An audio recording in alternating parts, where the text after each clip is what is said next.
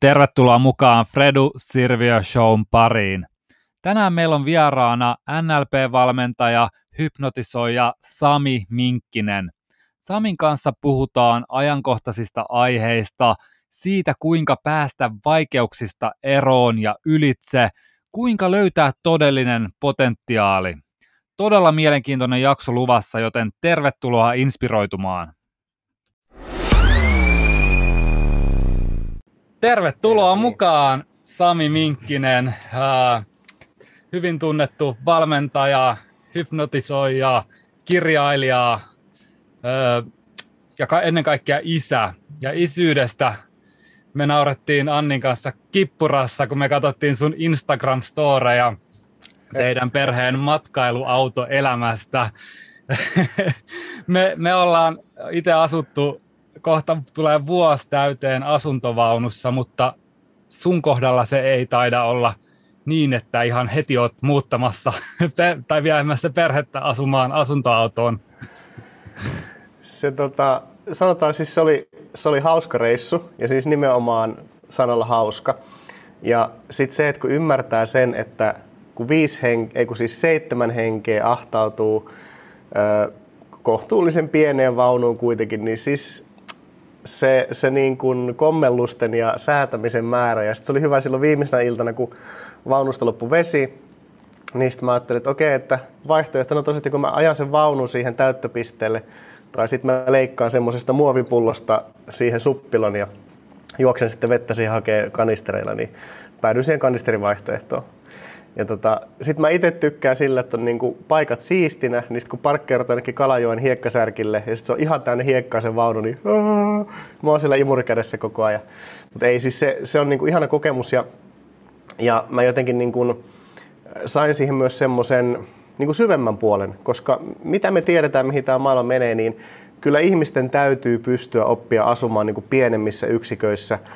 Ja vaikka jos miettii, että mennään tämmöiselle retriiteille, niin siellä monta kertaa se henkilökohtainen tila otetaan sulta pois. Ja, ja se vaatii sopeutumista. Ja mun mielestä se on hyvä parisuhdetesti, että me edelleen Heinin kanssa naureskeltiin ja ei me siellä niinku kiristelty keskenään yhtään, vaikka välillä oli silleen, että oho ja unet jää vähälle ja muuta, mutta ihana reissu ja ihana kokemus lasten kanssa, sehän se on tärkeää kuitenkin. Joo, lapsethan nautti ihan tosi paljon. Meidän, meidän Miila viettää nyt neljäs viikon, reilu viikon päästä synttäreitä ja tota, Joo. Hän, hän, meillä on yleensä ollut sillä, että se joka perheessä, se, se on synttäri, niin saa päättää sitten vähän synttäripäivän kulkua ja yleensä ollaan sitten, että ai vitsi, että mennään hotelliin vaikka viettämään synttäreitä ja nyt Joo. Miila oli sillä, että hän haluaa ehdottomasti olla meidän asuntovaunussa, että, että ei saa mennä mihinkään muualle, että hän, se on, siitä on tullut niin rakas paikka niille lapsille.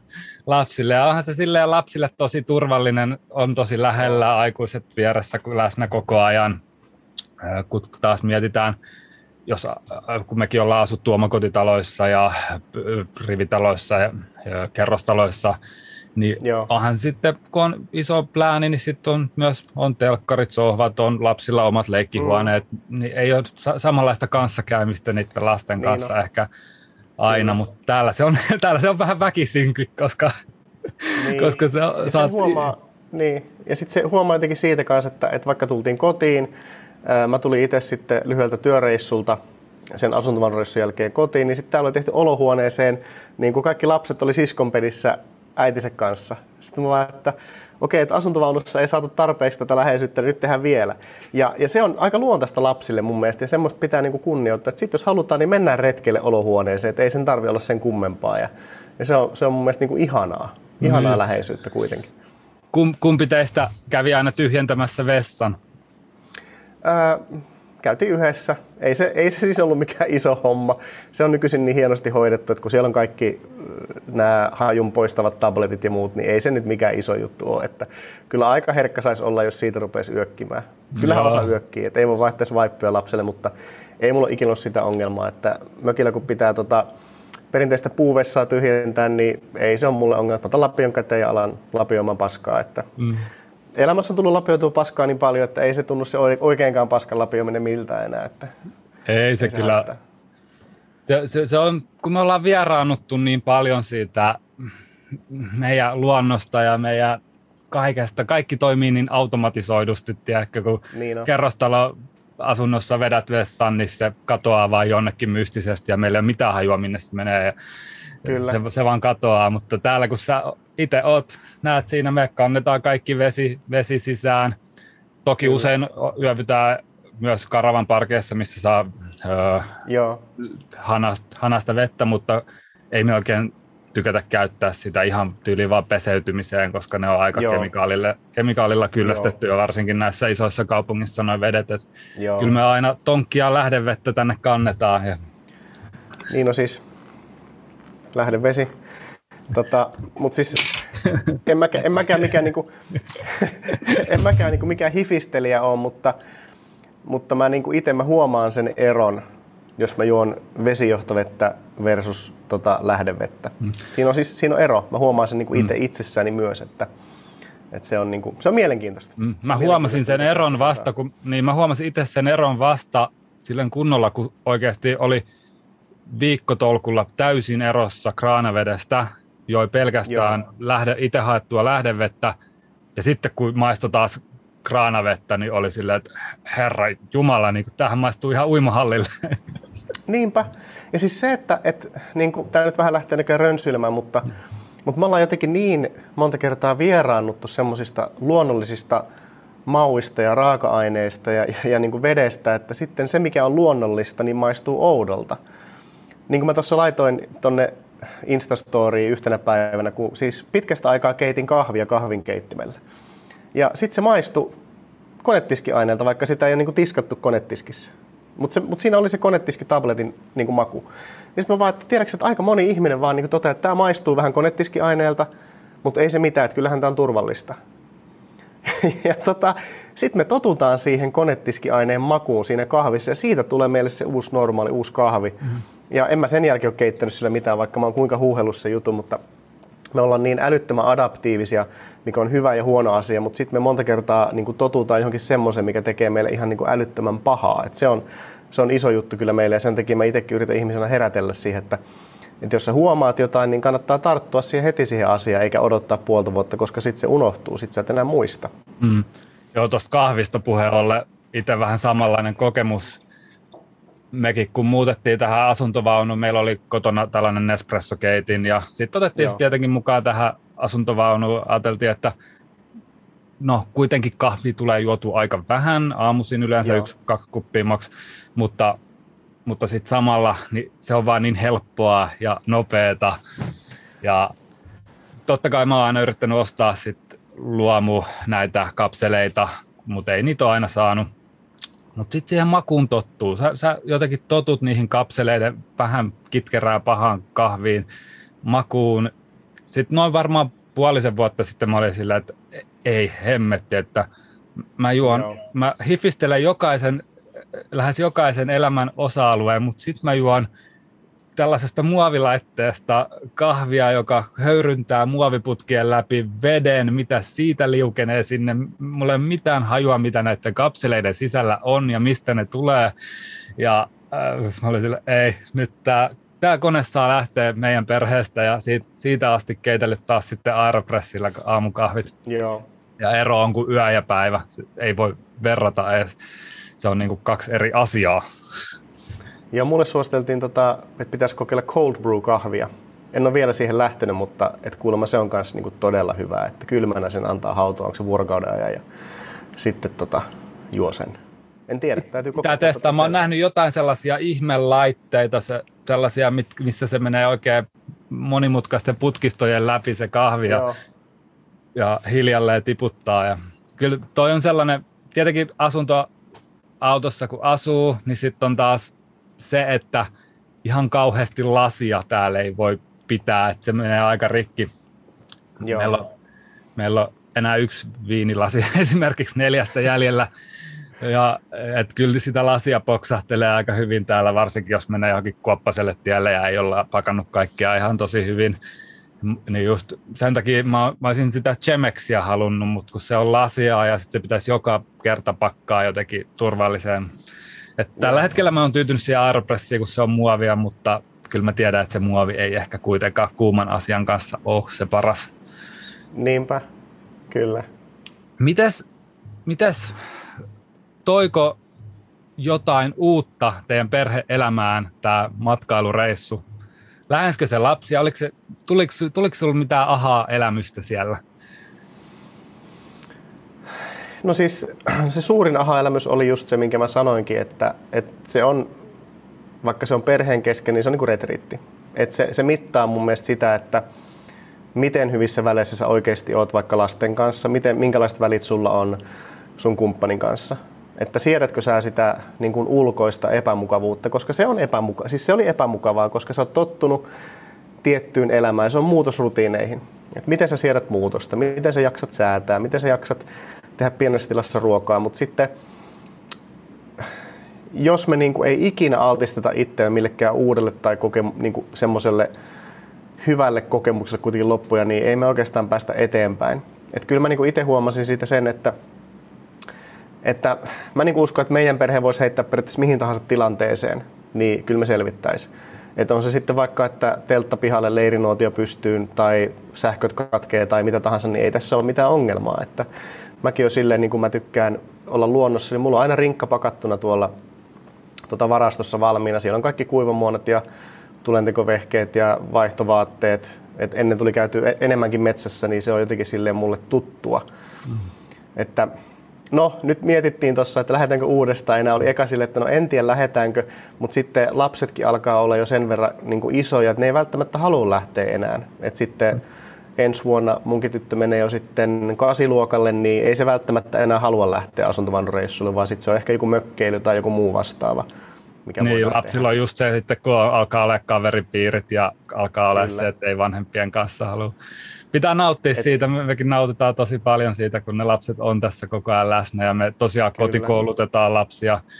Mutta hyvin puhuit tuosta just tuosta luo, että rinkka aina pakattu ja aina lähtövalmis oikeastaan, niin vähän se, se liittyy mun mielestä hyvin tähän maailman tilanteeseen, myös pienellä aasisillalla mennään ehkä sinne Kyllä. päin, koska mekin ollaan tehty se. Meillä on, meillä on täällä asuntovaunussa, meillä on kaikki teltat, makupussit, vaelluskamat, meillä Anni osti just 1200 dollarilla kuivalihaa, että pärjätään, pärjätään, jos tulee joku kriisi meillä on aurinkopaneelit Joo. katolla, vesitankit täynnä, sillä me, me pärjättäisiin aika hyvin, aika pitkälle ilman, ilman mitään muuta kuin tämä meidän vaunu, ilman mitään sähköä, ilman vettä ja, ja oikeasti se tuo sellaisen turvan, turvan tunteen mulle, koska aika moni on nykypäivänä luottaa niin täysin siihen, että kaupasta saa ruokaa, mm. ö, että kotoa löytyy sähköt, että vesi, vesijohtovedet toimii ja vettä tulee kun tarvitsee. Mm, mitä, jos, mitä jos tällekin käy jotain? Niin aika monella menee sormi kyllä varmaan tosi suu, suuhun siinä vaiheessa, jos oikeasti tulee joku kriisi. Ja mun mielestä tämä pandemia on näyttänyt meille, että se on ihan mahdollista.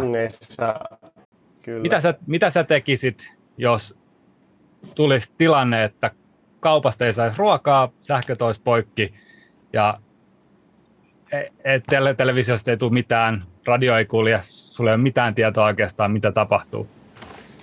Tota, no siis, mulla on siis semmoinen matkaradio, millä kyllä saisi sitten tietoa varmaan, että mitä tapahtuu. Sitten mulla löytyy myös ihan, ihan vanha-aikainen tämmöinen LA-puhelin, mitä niin kuin rekkamiehet vielä käyttää. Eli, eli se, mä saan sillä yhteyden sitten mihin tahansa periaatteessa, jos joku haluaa. Ja tota, mä en ole siis sinänsä niin kuin mikään niin kuin preppaaja, mutta mä löysin tämmöisen ihan mahtavan ravinnon lähteen, mitä mä siis käytän silloin, kun mä haluan vähän niin kuin ehkä syödä tiukemmin. Tai jos mä lähtisin vaikka nytkin vaellukselle, niin Jenkeistä saa semmoisen kuin carnivore baarin. Siinä on niin kuin siis käytännössä se on niin kuin ruohoruokittua grass-fed beefia, mikä on jauhettu ja siinä on se niin kuin eläimen sisärasva mukana. Siinä yhdessä niin kuin pötkylässä on aika posketon määrä energiaa, koska siitä on niin kuin tosi, tosi iso osa rasvaa. Niin sanotaan, että niillä elää varmaan kuukauden. niin kuin. Ja sitten sinänsä, niin kuin, että keskiverto ihminen, jos vaikka mies painaa 80 kiloa, olisi vaikka mun pituinen, niin pelkällä vedellä ja mineraaleilla pystyy elämään varmaan 2,5-3 kuukautta. Että, että meillä on niin paljon sitä varastorasvaa mukana, että ei tässä niin kuin välitöntä hätää ole, mutta kun ihmiset on opetettu siihen, että, että sähän niin kuin kuolet, jos et sä syö tyyliin 12 tuntiin, tai että se niin kuin kuolema tulee. Ja musta se on niin kuin ihan se on absurdi ajatus, että, että kun niin kuin pisin paasto, vaikka mikä onkin todella ylipäänsä ihmiset tehty lääketieteellisessä valvonnassa, niin oliko se joku 380 päivää, joku siis ihan järjetön, niin kuin yli vuoden paasto. Mm. Totta kai sä laihdut siinä, mutta, mutta se, että, että me ollaan niin vieraannuttu siitä meidän ehkä niin kuin alkuperäisestä olemuksesta, että me oikeasti luulla, että tämä keho on niin tyhmä, että se vaan niin kuin kuolee, jos se saa ruokaa kahden tunnin välein. Ja niinhän se ei mene. Mutta, mutta, mutta paastoilussa se mun, niin mun tämä niin ajatus tässä, että okei, että jos tulee ongelmia, niin paastotkaa, mutta jos tulee ongelmia, niin ei se ole ongelma. Että, että luonnosta löytyy lähteitä, luonnosta löytyy vettä. Mulla on itsellä rinkassa semmoinen tota, niin pilli, mistä pystyy juomaan käytännössä mistä tahansa kuravedestä, tai sitten siellä on myös semmoinen ihan perusveden suodatin, mikä riittää varmaan 4000 litraa. Että niin pitkään kuin Suomen luonnosta löytyy vettä, niin se on hyvä, mutta esimerkiksi Espanjassa, kun mä olin vaeltamassa, niin siellä oikeasti on ongelma se, että, että siellä on niin kuivaa. Jos menet vuoristoon, niin, niin sun täytyy oikeasti niin kuin, niin kuin funtsia, että mistä sä saat vettä. Että varsinkin päivällä sielläkin lämpötilat lähentelee 40 ihan niin kuin heittämällä jossain, paitsi jos sä menet tosi korkealle. Niin veden saanti on Espanjan vaeltamisessa ehkä se mun mielestä suurin haaste. Hmm. Että siellä niin kuin pitää jonkun verran luottaa siihen infraan, ei välttämättä löydy lähteitä. Mm. Su- Suomessa, Suomessa, mä, Suomessa ei ongelmaa. Mm, Suomessa mä muistan itse, kun me ollaan just usein oltu valtamassa Lapissa, niin ihan juotu, juotu vaan jostain pienestä purosta suoraan, suoraan täytetty Kyllä. pullot ja juotu. Ja se, se mun mielestä, jos joku on upeeta, siis se on ihan niin. mieletöntä. Täällä esimerkiksi Australiassa ei tulisi mielenkään, mielenkään, mielenkään täyttää vesipulloa missään purossa, mutta se kertoo siitä, että kuinka puhas ja upea luonto Suomessa on, varsinkin kun niin. menee sinne pohjoiseen, pohjoiselle puoliskolle, niin Kyllä. Niin, että se on niin puhdasta edelle vieläkin, että sä pystyt oikeasti juomaan suoraan luonnosta. Mut kyllä, se, niin kuin, kyllä mun mielestä jokaisella ihmisellä pitäisi olla ymmärrys siitä, että, että luonnonkriisejä tapahtuu, inhimillisiä kriisejä tapahtuu. Ei se tarkoita sitä, että pitäisi niin kuin, niin kuin koko ajan olla sille, että apua taivas tippuu niskaan, mutta on se hyvä olla niin kuin toimintasuunnitelmia erilaisia tilanteita varten. Et meillä on mökki tuossa keskellä mettää järvenrannassa, jos tulisi joku ongelma, mentäisiin varmaan sinne. Ei se mm. sit olisi mökki elämää hetki aikaa. Siellä on, mm. Saa tulet tehtyä sisälle takkaan ja lämmintä on ja puita riittää, niin siellä voisi elellä vaikka vuoden. Lähellä on maatiloja, mistä saa ruokaa ostettua. Mm. Että ja sitten jos oikeasti mennään niin tosi synkkiin tunnelmiin, mulla on yksi preppaajakaveri, niin sen kanssa on hauska käydä näitä keskusteluja, niin se on ostanut kultaa. Sitten, että no millä sä Sami saat ruokaa sitten, jos sulla ei ole rahaa enää? Mä sitten, no niin, no, vaikka sitten taidoilla. Vaihdontatalous, oravan nahkakauppaa tai tee vaikka sitten viihdehypnoosia, jos se ei muuta. Kyllä, kyllä aina, aina keinot keksii. No aina hätäkeino. Me, me Annin kanssa hommattiin jouset ja ollaan harjoiteltu paljon jousiammuntaa. Olisi, olisi ihan älyttömän siisti oppii itse metsästämään jousella jopa. Se on niin meidän kummankin vähän unelma tässä lähitulevaisuudessa Joo. päästä tekemään sitä. Niin askeleen sinne, askeleen sinne alkuperäisempään elämän tyyliin. Kyllä. Et mullakin just alkoi tulemaan tuossa, kun tämä maailmantilanne on mikä on ja media ei yhtä ainakaan helpota sitä tilannetta, niin tu, alkoi tulla sellainen vähän ähky, ähky ja mä tosiaan viime viikonloppuna päätin, että nyt saa riittää. Mä pidän täy, täydellisen älypuhelinpaaston. Meillä ei ole telkkaria täällä kotona, Joo. radio on, mutta voi valita sellaisen kanavan, mistä tulee vaan musiikkia ja älypuhelimet pois koko perheeltä viikonlopuksi ja voi että, että teki hyvää. Se, sellainen Joo. rauha ja sellainen hyvä olo valtas sen koko kropan heti, kun teki sen päätöksen, että nyt saa lähteä, koska nuo laitteet, ne vaan nykypäivänä imasee niin, ja sitä informaatioa ja stimulaatio, ärsykettä, sitä tulee niin, kuin niin hulluna. Niin, niin, niin tollainen, mä en muista milloin mä olisin ollut vuorokauden ilman älypuhelinta, niin Joo. se vaan teki ja siis, niin. Tiedätkö, niin kuin yksi asia, mistä mä itse olen niin huolissaan ehkä yhteiskunnassa ja, ja niin kuin nuorista, mitä mä yritän omia lapsia niin kuin, tuoda kasvatuksen kautta sitä ymmärrystä, on kyky viivästää, viivästyttää tyydytystä. Koska nyt me eletään semmoista aikaa, missä niin kuin kaikki on näin.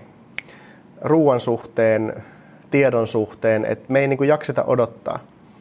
Ja yksi ehkä paras asia, mikä siinä on siinä asuntovaunuelämässä meille oli, nyt kun tämä tuli tälle mieleen, niin on se, että hei, nyt me tehdään ruokaa, tämä kestää jonkun aikaa, ei ole mitään valmisruokaa, että mä teen nyt ihan perinteisen vaikka makaronilaatikon. Että se kestää. Siinä on kaasuuuni, se kestää jonkun aikaa, menkää tunniksi pihalle. Me ei ole hirveä nälkä, otetaan jotain snäkkimä. Ette te kuole siihen. Että, että te olette syönyt kaksi tuntia sitten. Että me ei kuolla siihen, että on nälkä. Että se on hyvä, että on nälkä. Ja sitten mä tein mukaan ison annoksen makaronilaatikkoa. Puff, kaikki meni.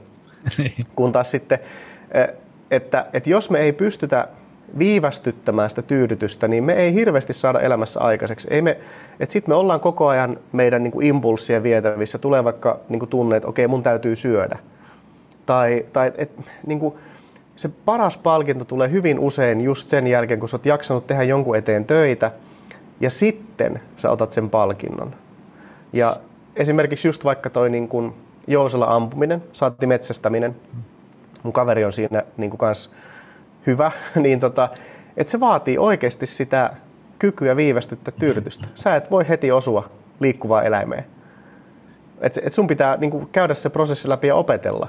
Niin tätä mä niin toivon, että ihmiset ymmärtäisivät, että tämä niin elämä on matka, sä koko ajan opit, että et ne hyvät asiat hirveän harvoin tulee meille tarjottimella.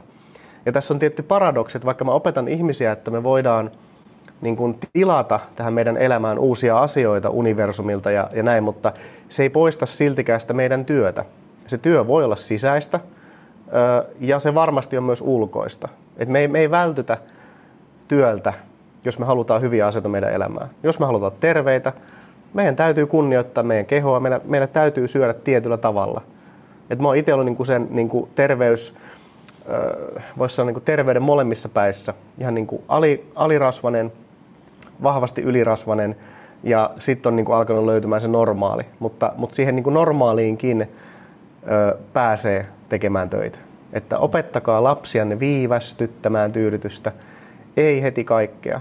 Et mun teini-ikäinen tyttö välillä niin kuin hajoilee, kun se kysyy, että iskä, sitten kysyy jonkun tosi triviaalin kysymyksen. Ja se odottaa, että mä vastaan.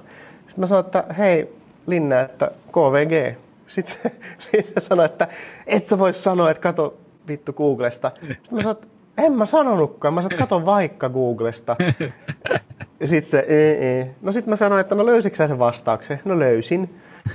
että, Mutta mut se on sitä, että, että me haluttaisiin se heti. Mm. Mutta jos meillä on valmiita tekemään sitä niin kuin matkaa itse, niin ei me sitten opita mitään. Mm. Natsi-isä. Niin, onko te, onko te minkälaiset, onko te, onko te säädelty älypuhelimen käyttö, koska me, me, me, me laitettiin nyt silleen, että äh, uusi sääntö. Me ollaan vähän haettu sitä, että mikä olisi se hyvä sellainen kultainen keskitie. En mäkään halua olla sellainen, joka kieltää niiden käytön kokonaan, koska niistä on myös paljon hyötyä. Lapset oppii paljon asioita ja pääsee, kyllä ne kehittyy, siellä, on paljon niin kuin hyvääkin, että se ei ole vain sitä huonoa, mutta se, silloin se muuttuu huonoksi, jos ne katsoo tälle YouTubesta 247 tai selaa feedejä YMS. Tällä hetkellä me itse laitettiin sellainen sääntö, että 45 minuuttia päivässä mutta vasta, vasta sitten iltapäivällä tyylin liikunnan jälkeen, illallisen jälkeen, sellainen vähän rentoutustuokio, että me, me, kun se meni vähän siihen, että kun 40, meillä oli se aiemmin, että 45 minuuttia, mutta sitten se oli silleen, että lapset heräs aamulla ja heti kun silmät auki, niin luuri tuohon naama eteen ja sitten piti vahtia, vahtia sitä, niin ei sekään kovin hyvä, että sit odottaa sitä tyli herää aikaisemmin, kun tekisi mieli sen takia, että pääsee katsomaan, ei sekään hyvä, mutta mut niistä huomaa niin hyvin noista lapsista, että kuinka paljon se älypuhelin imasee. Niin on. Me huomattiin aika suuri semmoinen niin kuin rauhoittuminen, varsinkin kun koulut alkaa kohta. Nyt ollaan kesällä lipsuttu siitä käytännöstä, mutta, mutta se, että puhelinparkki, eli meillä on alakerrassa erikseen niin kuin teline, mihin kaikki puhelimet ja pädit menee lataukseen joka ilta. Että ne ei ole niin kuin huoneessa, koska se, se tuo semmoista levottomuutta, että todennäköisesti se puhelimen näyttö vilkkuu, että sinne tulee viestejä. Ja, ja se on ollut niin kuin jännä huomata, että, että aika nuortenkin lasten, siis niin kuin lasten kavereiden, että ne laittaa niin kuin keskellä yötä viestejä toisillensa vielä, vaikka pitäisi olla nukkumassa. Niin kyllä me siinä ollaan niin kuin oltu aika, aika tarkkoja, että niitä puhelimia ei viedä sinne omaan huoneeseen, että yöllä nukutaan. Ja se rauhoitti kyllä niin kuin illat tosi paljon, että vaikka niin kuin sovittiin, että ei käytetä ja on vaikka joku tietty aika, siis niin kuin tää, näitä nettirajoittimia, että mä saan netin poikki täältä, niin että ne ei käytä, mutta siltikin se, se niin kuin, jos se puhelin on siinä sängyn vieressä, niin se unen laatu ei ole niin hyvä. Ja kyllä se sama pätee aikuisiin, että, että tota, jos mulla on puhelin mun siinä yöpöydällä, vaikka se olisi lentotilassa, niin mä, mä jostain syystä nukun huonommin. Se mm. on vaan niin kuin, mä oon huomannut tämän. Se on varmaan joku alitajuntainen, alitajuntainen stressitila ja joku, joku siinä on. Mä, mä oon itse kokenut ihan sama. Joo, just näin. Mutta toi on aika hyvä idea toi puhelinparkki. Meidän pitää askarrella joku varmaan sellainen. Joo. Siis se on tommonen pikkuteline. Mä Amazonista tilasin, maksakohan se 40 ja siihen menee kahdeksan laitetta silleen niin kuin pystyy ja saa kaiken ladattua. Että suosittelen lämpimästi. Se, on, se onkin hyvä vinkki, pitää askarrella. Laittaa lapset vaikka kotikoulussa Joo. työskentelemään Kyllä. meille sellainen. Ja sen voi tehdä vaikka pahvista tai jostain muovisysteemeistä, paketeista, tuommoisen ihan, ihan heittämällä onnistuu tehdä. Siisti. Mites yrittämisestä? Meillä lapset tosiaan kotikoulussa, mä koko ajan koitan virittää niille kaiken näköisiä yritysjuttuja. Ne on myynyt täällä Karavan parkeissa lelujaan ja on, on kaupannut äh, Lemonade, pistänyt Lemonade standin pystyyn. Mä en muista, että ne teki yli joku 80 dollaria sellaisella Oho. sitruunamehustandilla. Ihan hulluja rahoja, ha, rahoja tehnyt ja tällä hetkellä, tällä hetkellä mulla on projektina heille, kun he kummatkin skeittaa tosi, tosi aktiivisesti, niin mulla on projektina heille, että he rakentaa oman skeittimerkin ja he, nyt he on ideoinut sille nimen ja ideoinut sille, tai käynyt varaamassa nettisivuosoitteen ja just vähän seuraavaksi on logosuunnittelua. Mutta tällaisia asioita, jos se tietenkin mun mielestä täh, tällaisen luonnollisen yrittämisen opettaminen lapsille on mun mielestä jotain ihan älyttömän siistiä, mitä ei mun, mun koulussa ainakaan opittu. Ja sä oot, sä oot pitkän linjan yrittäjä, mutta sulla on myös takana haastavia aikoja yrittäjänä. Se ei ole pelkästään ruusuilla tanssimista, se me jokainen mm, yrittäjä kyllä. tiedetään, mutta, mutta kaikki ketkä, tai ihmiset, jotka ei ole yrittänyt, ei välttämättä aina ymmärrä sitä, että se on oikeasti välillä tosi, tosi raskasta. Haluatko kertoa, sulla on konkurssi takana, haluatko kertoa siitä, Kaksi. että kaksi konkurssia takana.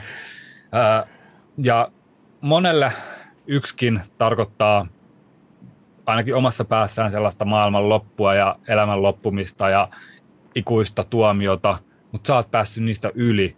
Ja tähän mä haluin, tästä mä haluaisin sulta kysyä, että kuinka sä oot päässyt niistä yl, vaikeuksista yli, mitä tapahtui, että sä oot ottanut uuden askeleen ja lähtenyt eteenpäin, vaikka olisi mitä tahansa Joo. siellä taustalla? Ähm, tämähän on aika paljon persoonakysymys. Eli, eli mä oon ollut aina vähän semmoinen, että kun mulle sanotaan, että ei, sä et, sä et pysty siihen tai sä et voi tehdä noin, niin sitten mä oon vaan silleen, että okei, okay, että no toi on sun mielipide. Kun monihan on taas silleen, että jos vaikka kun konkurssin jälkeen mä sitten päätin, että okei, tai kaksi vuotta konkurssin jälkeen, kun olin, olin toipunut itse ja oli aika lailla silleen, niin että okei, että kyllä mä niin kuin haluan lähteä uudestaan tekemään.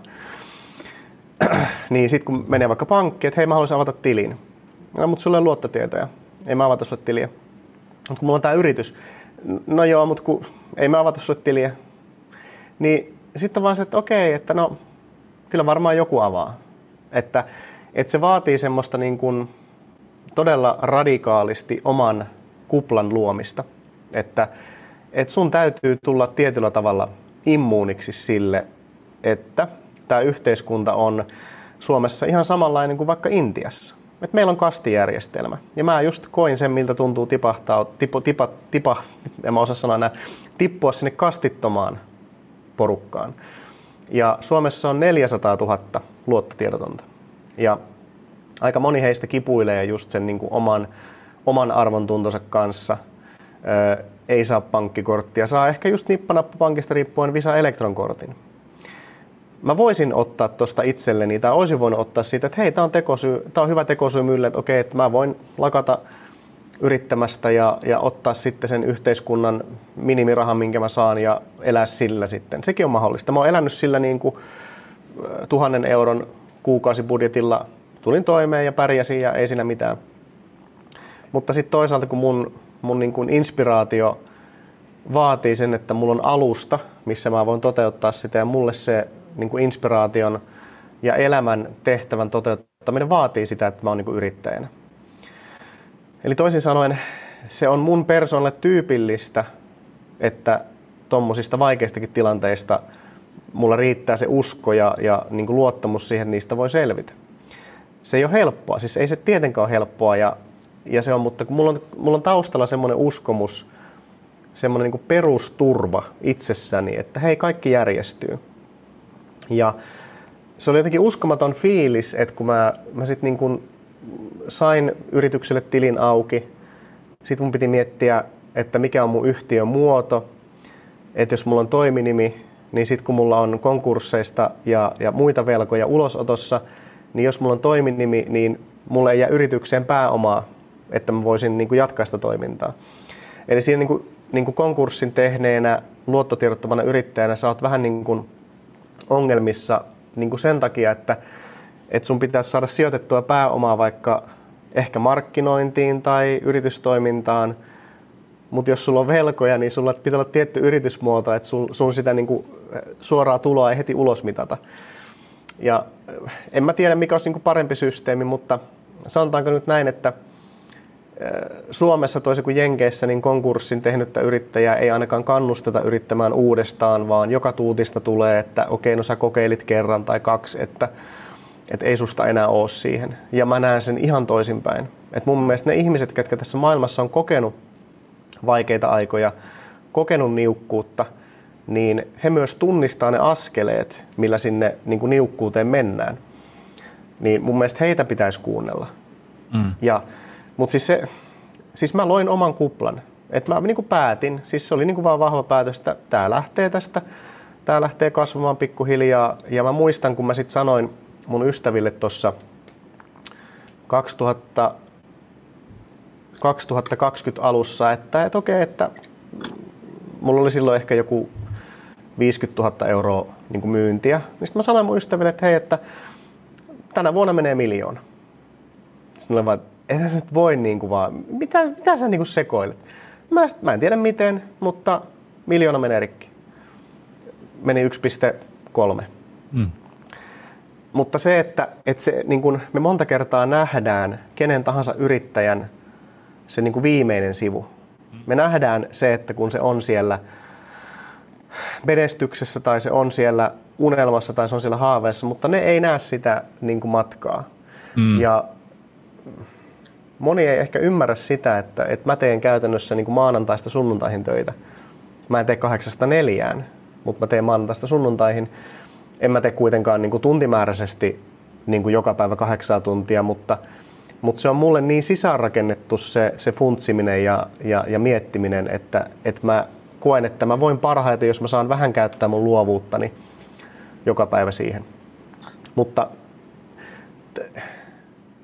se, vaatii, se vaan vaatii sen, että sä, siis mähän tein medito, meditoin tosi paljon. Hmm. Eli se, mä sanoisin näin, että, että syvälliset itsehypnoottiset meditaatiot – joka päivä useita kertoja piti mut järjissään niissä niin kuin tiukoissa paikoissa. Et kun mäkin asuin Tampereella semmoisessa paikassa, missä niin kuin oli tosi paljon alkoholisteja ja, ja tota, kerran tulin kotiin, niin joku tyyppi oli kuollut siihen meidän rapun eteen. Et se ympäristö ei millään tavalla tue sitä mun niin matkaa. Mm. Mä sitten vaan niin joka päivä kuvittelin itseni ihan eri paikkaan. Ja mä niin jatkoin sitä tekemistä mm. niin kuin mä olisin siellä jo. Ihan huikea. Vasta, mm. niin, ja me, me epäonnistutaan vasta sitten, kun me lopetetaan tekeminen. Mm. Et enhän mä epäonnistunut konkurssin, konkurssin tehdessä. Mm. Mä olisin epäonnistunut, jos mä olisin jättänyt sen siihen. Mutta se konkurssi oli vaan se, että okei, tämä tää meni näin. Mä niinku itse tein väärin asioita, paloin loppuun ja sitten nostin kädet pystyyn. Mm. Ja sitten ikään kuin mietin uudestaan. Ja se on osa elämän sykliä. Hmm. Eli meillä on, me mennään elämässä niin kuin Suomessa lehtipuut menee sen syklin läpi. Ne syntyy uusi idea, eli syntyy lehti. Lehti on huipussaan. Kesän lopussa tulee syksy, lehdet alkaa kuihtumaan, ne tippuu pois. Se menee semmoiseen niin kuin staasiin se niin kuin puu. Sitten se uudestaan herää sieltä henki. Me mennään koko ajan tämmöisen niin kuin syklin läpi. Ja kyse on vaan siitä, että kuinka paljon sä välität siitä, mitä muut sanoo. Ja sen takia mä halusin tuoda nämä asiat julki, että ihmiset ymmärtäisivät, että se ei loppu. Mm. Että mikään asia ei loppu. Että niin pitkään kuin sä et mun mielestä tee väkivaltaa toisille ja, ja satuta toisia, niin aika monesta asiasta voi niinku selvitä. Niistäkin voi selvitä. Mutta mun kohdalla kyse oli vain niinku taloudellisesta epäonnistumisesta eikä mistään muusta. Mm. Hattu päästä ihan todella suuri, todella, todella suuri respekti, respekti sille, että ensinnäkin oot uskaltanut puhua näinkin kiperistä asioista julkisesti. Mä uskon, että se tuo monille, jos Suomessa on 400 000 ihmistä, joilla luottohäiriömerkintöjä, mä uskon, että se tuo tosi paljon ö, niin kuin apua, lohtua, tsemppiä, motivaatiota tosi monille. Ei ole todellakaan helppo aihe, aihe puhua. Mä itsekin pitkään ollut yrittäjänä, tiedän tasan tarkkaan, miten vaikeaa se välillä voi olla. Välillä voi tuntua, että koko maailma on sua vastaan ja mikään ei anna armoa, mutta sitten taas se on tietty sellainen oma ihmisluonne, mikä ei koskaan anna periksi. Ja pystyy, pystyy, pystyy uskomaan, jos sä koskaan pystyt uskomaan, että jotain parempaa tapahtuu, niin se tapahtuu. Se on tosi paljon siitä omasta mielestä kiinni. Hyvin toi mun mielestä toi UFC-ottelija, mä seuraan aika paljon MMAta, niin tämä Conor McGregor, niin sanoi jo ennen kuin hän oli mikään tähti, ennen kuin hän oli tunnettu, ennen kuin hän, kuin hän oli voittanut mitään kilpailuja, hän sanoi, että hän visualisoi joka ikinen päivä niitä stadioneita, jossa hän voittaa, jossa hän menestyy. Ja sitten hiljalleen asiat alkaa loksahtelemaan kohilleen ja se tapahtuu.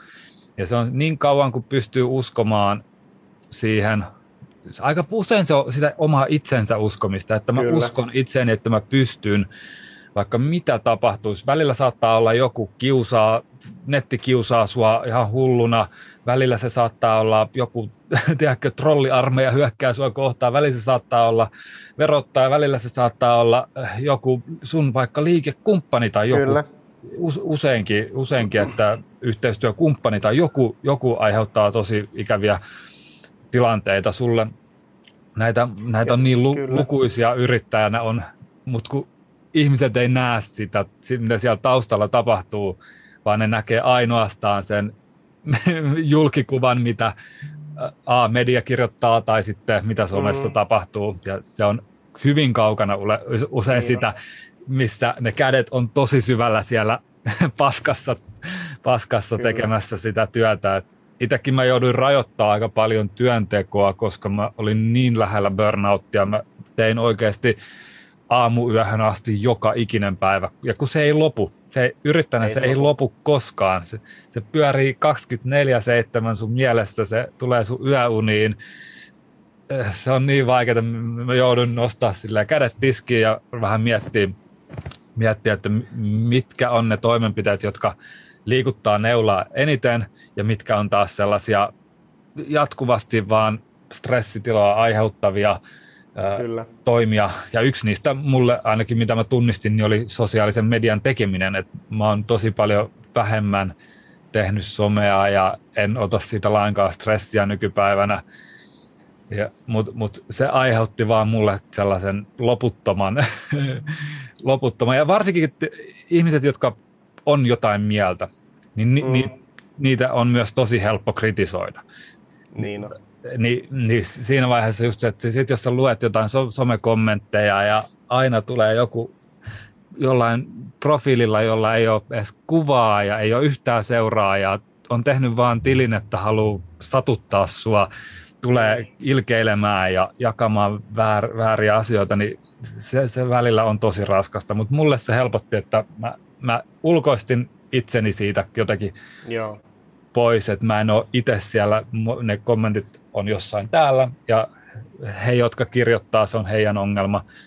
Itse keskittyy vaan siihen omaan tekemiseen ja niihin oma, oma, omiin asiakkaisiin ja oma, oman, oman, oman yrityksen rakentamiseen ja mun mielestä sieltä se tulee se onni. Ja sitten mun mielestä tuossa, minkä mä poimin ainakin sulta, niin on just se, että sä oot tunnistanut sen, että mikä on niin kuin merkityksellistä tekemistä.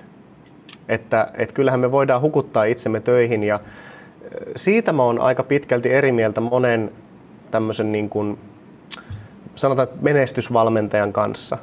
Että siellä puhutaan, niin kuin, että, että sun pitää tehdä töitä, töitä, töitä, töitä, töitä, että, että niin kuin sata tuntia viikossa. Ja sitten mä luin yhden tämmöisen, muista mikähän story se olikaan, saattoi olla videoklippikin, että siinä joku sanoi, että, että jos sä haluat kuulua siihen niin kuin yhteen prosenttiin, joka niin kuin tienaa tosi paljon niin kuin Jenkeissä, että sit se on sitä, että sit sä oot semmoinen niin psykopaattimies, kuka tekee sata tuntia töitä ja unohtaa perheensä. Sitten mä ajattelin, että oh my god, että mitä ihmettä toi niin kuin on.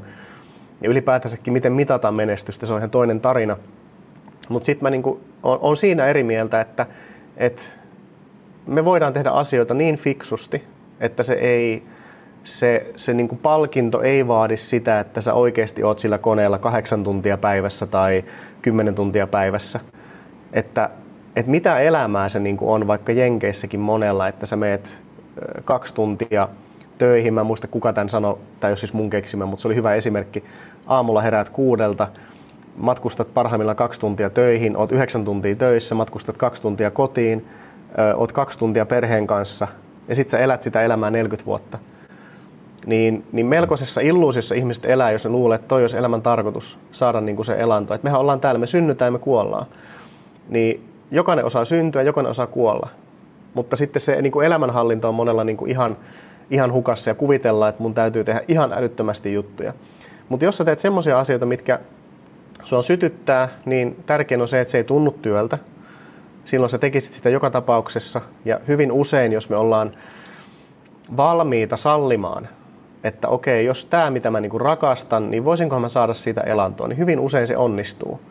Mutta meillä on monta kertaa uskoteltu se, että sä et voi toimia ikään kuin noin vapaasti ja, ja se on totta. Jotkut ihmiset tarvii ympäri sen infrastruktuurin, että, että tulee ulkoa joku ohje, että mun pitää olla tietyssä paikassa tiettyyn aikaan, mutta kaikki ei sitä tarvi.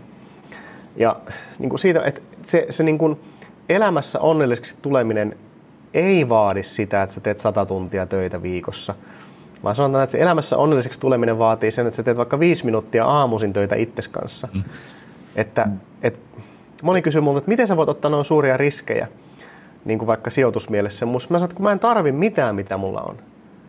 Että et kun mä voin olla ihan oikeasti, ihan yhtä onnellinen vaikka niin kuin laavulla, todennäköisesti onnellisempi, koska se on hyvä nuotio ja muu. Mutta siis, että, että tämä ulkoinen on vain ja ainoastaan illuusiota – minkä tehtävä on pitää meidät kiinni tässä oravan pyörässä. Mm. Mutta heti kun sä oot niinku velaton, sulle niinku pennin latiin lainaa, niin sä huomaat sen, että okei, tätäkö mä pelkäsin.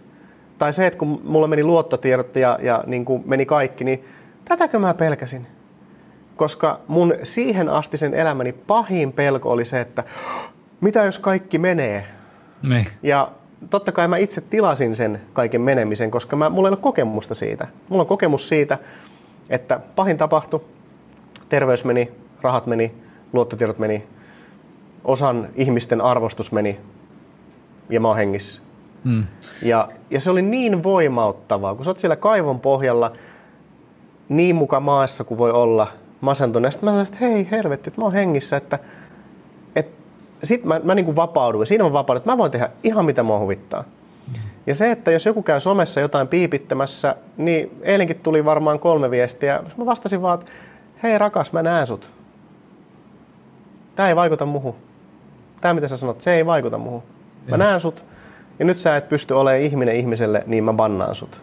Kiitos ja kaikkea hyvää. That's it. niin. Että ihmiset haluaa, jos joku loukkaa sua, niin ne on silloin vajonneet sinne meidän niin kuin, sanotaan psyykkisen kehityksen tasolla ehkä sinne alle seitsemänvuotiaaksi. No viisivuotiaita lapsia. Ne kiukuttelee. Fredu, Fredu näe mut, sä kirjoitit kommentin, mikä sotii mun maailmankuvaa vastaan. Sun pitää nähdä mut, mä oon vihanen sulle. Sitten mä oon, hei rakas, mä näen sut. Ja mä oon eri mieltä sunkaan. Mm. Että kun ihmiset ymmärtää, että mitään pahaa ei voi tapahtua tässä mm. maailmassa, mm. että meidän vapautta ei voi kukaan viedä pois. Ei ikinä, koska se vapaus on aina sisällä. Että meitä oikeasti ei voi loukata, ellei me sallita sitä. Mm. Ja sitten mä päätin, että mä en enää salli sitä. Et mä vaan sanon kiitos ja katson hyvin tarkkaan samalla, että ketkä on mun lähellä.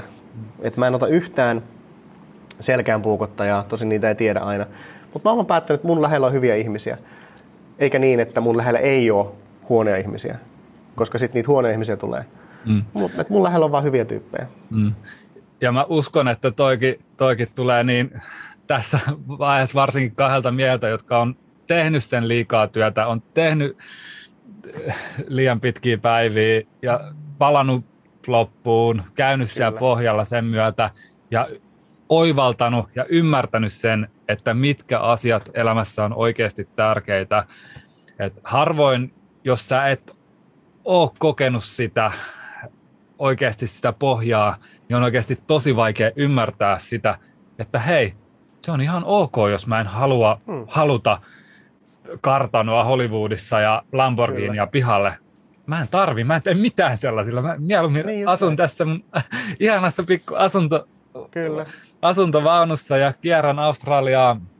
Mä äh, on tästä ei nyt näe, mutta me ollaan tässä ihan älyttömän upealla rannalla. Tästä on kivenheittomatka, varmaan noin 40 askelta, eh, jopa vähemmän 30 askelta täydelliselle hiekkarannalle, missä Joo. ei ole juuri ketään ikinä.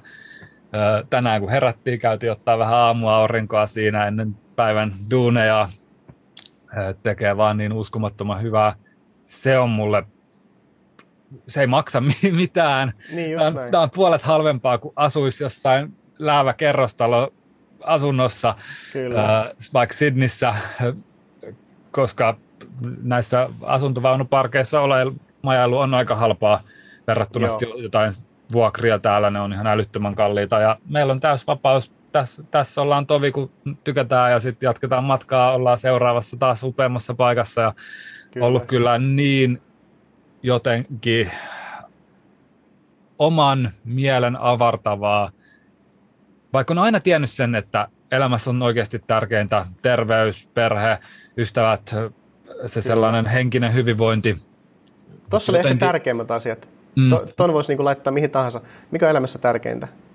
Perhe, ystävät, no joo, parisuhde, terveys. E, mitä muuta sä tarvit? Mm. Ja, ja tietenkin se, että sulla on mie- mielekästä tekemistä. Elikkä, Just näin. E, eli että sul, sä rakennat sen sun elämän asioiden ympärille, jotka sytyttää sut tulee. Mun mielestä se, silloin, kun moni sitten taas, jos vetää liian sinne hippilinjalle, niin moni sitten ehkä vieraantuu jopa siitä niin kuin työstä ja intohimosta, että vähän, vähän haluaa lorvata, lorvata ja vähän joogata ja oleskella ja äh, nauttia, mutta mä en oikein itse usko ihan siihenkään, vaan mä uskon siihen kuitenkin, että meillä on oltava joku missio, joku visio siinä Kyllä. meillä, koska se tuo sen sisäisen poltteen, joka kun sä saat sen sisäisen poltteen sytytettyä, niin sä et, oikeasti kukaan ei pysty pysäyttää sua sen jälkeen. Ja mikä sen parempaa kuin päivät, päivät sitten, koska nykyyhteiskunnassa me tarvitaan elinkeino, me tarvitaan rahaa, jotta voidaan maksaa laskuja, ostaa ruokaa, niin mikä sen mm, parempaa, mm. että sä saat sen asian kanssa, joka on oikeasti sulle sydämen asia.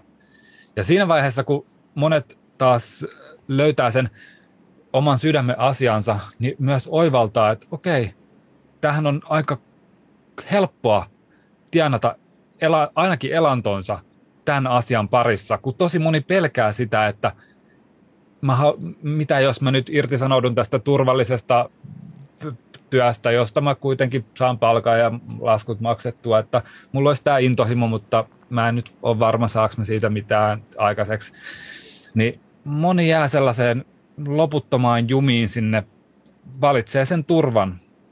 Niin Koska me ihmisethän halutaan turvaa, me halutaan, että kaikki on meidän hallittavissa ja me halutaan sellaista perusturvaa, mutta, mutta on, jos se ei sytytä sua tuleen, niin on, onko se sittenkään sitä turvaa? mä itse ainakin haluan turvata itteni sillä, että mulla on hyvä olo, onnellinen fiilis ja mielekästä tekemistä päivittäin. Se on mulle turva, eikä se, että Kyllä. mä saan just maksettua tällä työllä laskuni. Niin kuin tota, Freud sanoi joskus aikanaan, että yksi elämän tämmöinen tarkoitus on tehdä töitä ja rakastaa, tai saattoi sanoa, että, että rakastaa ja tehdä töitä. Ja se oli just se merkityksellinen tekeminen. Ja monta kertaa onnettomimmat ihmiset on niitä, kellä ei ole sitä merkityksellistä tekemistä. Että ainahan se ei ole se merkityksellinen tekeminen sitä, että mä saan sillä sen elannon, mutta hyvin usein se on kiinni vain ainoastaan siitä omasta uskomusmaailmasta. Hmm. Että kyllä se, että jos meiltä otetaan tekeminen pois, niin se on meille psyykkisesti paljon rankempaa kuin mikään muu. Ja jos mietitään vaikka näitä lockdowneja, mm. niin se on ihmisille psyykkisesti raskasta sen takia, että meiltä otetaan hyvin usein se mielekäs tekeminen pois, että me ei päästä tekemään sitä, mihin me ollaan totuttu. Mutta onneksi ihmiset on niin kuin sillä tavalla luovia, että me voidaan keksiä sitä mielekästä tekemistä lisää. Ja niin kuin, jos se turva ei tule itsestämme käsin, jos me ei ole löydetty itsestämme sitä turvaa, elämän kautta. Että et, okei, täällä elämässä on semmoinen perusturva, mikä tietyllä tavalla kannattelee. Että me voidaan tippua vaan niin tiettyyn kohtaan. Niin sitten me haetaan sitä turvaa koko ajan ulkopuolelta. Ja sen takia me pysytään vaikka tämmöisissä niin turvatyöpaikoissa, noudatetaan jotain ihan absurdeja työaikasääntöjä tai muita, kun me haetaan se turvaa siitä järjestelmästä. Mm. Ja varsinkin niin kuin feminiinillä olemuspuolella, eli niin kuin naisilla monta kertaa on semmoinen iso harha, että turvan pitäisi tulla miehestä, vaikka se turva tulee naisesta itsestään. Ja sitten kun mietitään yhteiskuntaa, niin tämä on just rakennettu sille, että meille tulee semmoinen valheellinen turvan tunne, että sä oot turvassa, kun sä maksat verot, sä oot turvassa, kun sä maksat sun asuntolainan, sä oot turvassa, kun tapahtuu näin, ja se ei ole totta.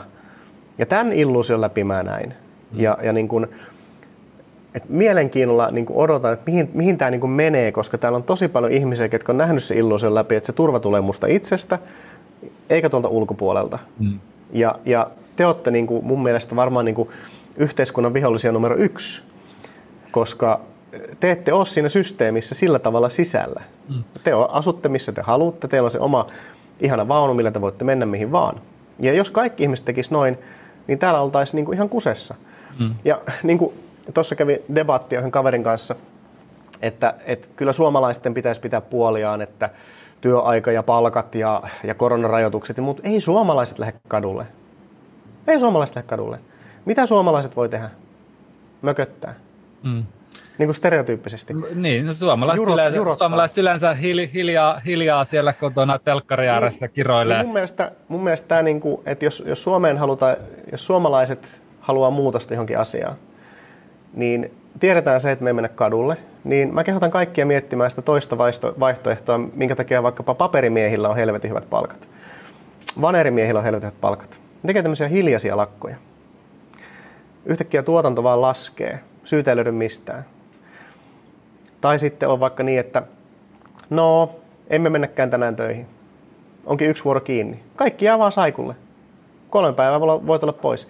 Mä mietin, että jos, jos Suomessa on joku poliittinen päättäjä, mistä ei tykätä, tai tehdään jotain päätöksiä, mistä kansa ei tykkää, niin jos kansa jää kotiin kolmeksi päiväksi joka viikko, ilman mitään syytä, kaikki, kaikki se 80 prosenttia, ketkä on hiljaisia, ketkä hyväksyy sen äänekkään enemmistön mielipiteen, niin jos tämä 80 prosenttia jää kotiin työikäisestä väestöstä vaikka kolmena päivänä viikossa, niin voin sanoa, että aika nopeasti muuttuu systeemi. Mm. Koska se on niin kuin Gandhi aikoinaan halusivat britit pois Intiasta, niin ne vaan päätti, että me ei tehdä enää mitään. That's it. Miten sä, miten sä voit, ne yrittää sotia, ne yrittää tappaa, mutta tiedätkö kun me ei mennä töihin, jos meitä ei huvita, ennen kuin te olette pois täältä maasta. Mitä teki britit? Joutuivat luovuttamaan lopulta siirtomaansa pois. Ja niin kuin mun mielestä paras taktiikka on se, että jos et sä tee mitään, niin tämmöinen vanha sanonta, minkä mä kuulin mun yhdeltä joogaopettajalta on se, että kaikki sodat alkaa aina puolustautumisella. Sitten mä, että mitä? Että, mutta jos joku hyökkää, niin pakkohan puolustautua. Ei, sä et vaan sodi. Jolloin jos joku hyökkää ja sä niin kun tämä on aika iso juttu, mutta en, en, en kehota tällä ketään, että jos joku lyö sua, niin jää vaan siihen lyötäväksi. Tämä on eri asia kuin väkivalta. Mutta jos me halutaan tehdä yhteiskunnallisia muutoksia, niin se ratkaisu ei ole mielenosoitus, se ratkaisu ei ole kaduilla, koska media voi helposti leimata kaikki pelleiksi. Ja, ja, se on tehnytkin. Niin, mihin, mihin tahansa. Jos sä haluat muutosta, niin aloita itsestäsi ja niin kuin, suosittelen tuommoista niin hiljasta tekemistä, koska siihen on paljon helpompi saada ihmisiä mukaan kuin mihinkään muuhun. Mm. En sano tästä en, enempää, mutta Suomessa mielenosoitukset ei toimi. Tuo to, to on hyvä vinkki ja toi on just miten suomalaiset, suomalaiset ei tosiaan mene kadulle. Ei, kato, ei joku se, näkee. Sitä me ei olla olla... Joku näkee, se on paha. Mitä jos mm. joku näkee, että mä oon täällä sanomassa mun mielipiteen? Niin, on hiljaa ja, kotona. Ja, ja media on sitten taas aika hyvin tehnyt, tehnyt oman osuutensa siinä, että silloin kun protestoidaan jotain vasten median ehkä agendoja, niin silloin niin. leimataan, leimataan ja ö, täysin niin kuin mustamaalataan ne tyypit. Ja sitten taas kun oli, pro- niin, protestoidaan, protestoidaan, protestoidaan niin. jotain, mikä taas kuuluu agendaan, niin silloin sitten näistä niin kuin leimataan sankareita. Ja, ja sitten se on jotenkin se, että mä itse tykkään historiasta. Mä luen tosi paljon historiaa, se on mun semmoinen niin harrastus. Ja sitten siinä on aina se, että pitää tiedostaa, että aina voittajat on kirjoittanut historian. Että sun pitää hakea niinku useista eri lähteistä ja sitten sitä kautta muodostaa se niinku perspektiivi. Et esimerkiksi Venäjällähän on ihan eri historia kuin vaikka Suomessa. Että niinku Suomen ja Venäjän historiakirjat on täysin erilaisia ja se on ihan fine. Niin on, niin on kaikissa maissa. Niin kuin Jenkkien historia on erilainen kuin brittien historia, ja me luullaan, että ne on samoja, mutta ei ne ole. Kun se aina se voittaja määrittelee sen, sen niin kuin historia. Sen takia se on hieno, niin kuin ihmisten kannattaisi muodostaa mielipide useista eri lähteistä, koska mun mielestä on jotenkin hauskaa, että, että jos niin kuin mietitään, miten vaikka valtiot toimii, niin valtion tehtävä on myös niin kuin vaikuttaa ihmisiin aina tietyllä tavalla, jotta se valtion järjestelmä pysyy pystyssä. Ja totta kai me tarvitaan joku tietty järjestelmä, jotta ei ole semmoista niin kuin yleistä anarkiaa. Toki sekin ottaa aina jonkun muotonsa. Eli elävät organismit aina ottaa minkä, jonkin, jonkin muodon, mikä palvelee sitä ikään kuin työtä. Ja ainoa varma tässä asiassa, niin kuin elämässä on muutos. Mutta, mutta sitten taas se, että, että miten me tuodaan sitä muutosta, niin se ei välttämättä tule aina sen sotimisen kautta. Näin mä oon itse huomannut. Ja, ja kannattaa olla skeptinen, koska on niin kuin, olisi tosi naivia, siis jopa lapsellista kuvitella, että meillä länsimaissa ei meihin medialla tai uutisilla yritettäisiin vaikuttaa. Totta kai meihin vaikutetaan. Se on, niin kuin, se on jumalauda niiden työtä. Hmm. Sä yrität vaikuttaa, mä yritän vaikuttaa, kaikki täällä yrittää vaikuttaa toisiin. Jokaisella meillä on oma agenda. Jos joku sanoo, että mä en töissä yritä vaikuttaa kenenkään, että mä oon vaan kanttorina tuolla kirkossa, niin bullshit. Sä vaikutat sillä soittamisella, sä yrität soittaa mahdollisimman hienosti, jotta se tuo ihmiset tietyn lopputuloksen. Meihin aina vaikutetaan, ja sitten osa meistä on sillä tavalla valveutuneita, että tunnistetaan vaikka, että okei, toi sanoo erin. Jos haluaa parasta viihdettä, niin Jenkeistä laittaa yhtä aikaa CNN ja Fox Newsin päälle – niin nähdään kuinka samasta asiasta saadaan kaksi eri perspektiiviä, niin sitten voi miettiä, että okei, no missä sitä propagandaa on? Onko sitä Venäjällä, Ukrainassa, Suomessa, Ruotsissa? Toi on just Hei, mitä mä itsekin, mä itekin tykkään tehdä sitä ennen kuin mä teen mitään päätöksiä, niin koittaa mahdollisimman monesta eri kulmasta käydä läpi sen aiheen, mahdollisimman monia eri paikkoja ja yleensä jopa mitä mä tykkään tehdä, mitä mä oon esimerkiksi tässä rokotekeskustelussa tai rokoteasiassa tehnyt, koska mä haluan Joo. tietää siitä kaiken, mutta keltä mä haluan tietää. Mua ei kiinnosta yhtään tietää sitä mitään iltapäivälehdiltä. Mua ei kiinnosta tietää sitä yhtään mitään, mitä telkkarissa uutisissa sanotaan, vaan mua kiinnostaa tietää siitä asiasta kaikki, mitä itse näiden teknologioiden kehittäjät sanoo, mitä, ihmis, mitä tutkijat ja tohtorit, jotka on työskennellyt näiden parissa, sanoo, kertoo siitä, mitä käyttökokemuksia näistä on, ihan konkreettisia ihmiskokemuksia. Jos joku sanoo sulle, että tämä on hyväksi sulle, tee näin, mutta sitten jos sä, sit, jos sä teet ja sairastut, sillä, että miksi, miksi sä sanoit, että tämä on mulle hyvä? Sitten niin. on liian myöhäistä tehdä mitään päätöksiä. Mutta sitten taas, jos sä pystyt nähdä, katsoa, tiedostaa tilanteen niin silloin sä pystyt tehdä myös paljon parempia päätöksiä. Ja tänä päivänä mun mielestä liian moni ulkoistaa oman päätöksenteon jonnekin muualle. Kyllä. Odotetaan aina, odotetaan aina, että joku fiksumpi osaa kertoa sulle, miten toimia tai mitä tehdä, mitä sun pitää syödä, mitä sun pitää liikkua, missä sun pitää käydä, miten sun pitää pysyä kotona, mm. miten, missä sun pitää mennä töihin. Niin paljon. Se lähtee ihan sieltä koulutusjärjestelmästä. Laitetaan kaikki oppilaat tekemään samoja tehtäviä.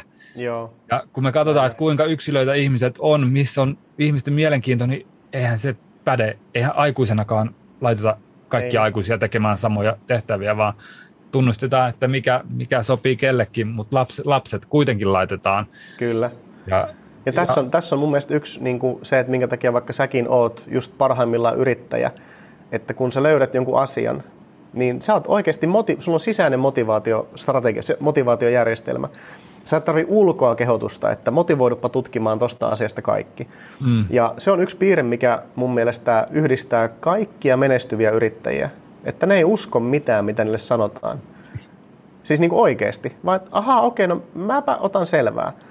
Et mä itse niin katson aina kaikesta kaiken. Jos mä saan jonkun asian tuohon eteen, niin mä alan niin tutkimaan ja selvittämään ja niin katson asiaa monelta eri kantilta ja, ja sitten muodostan itsenäisen päätöksen.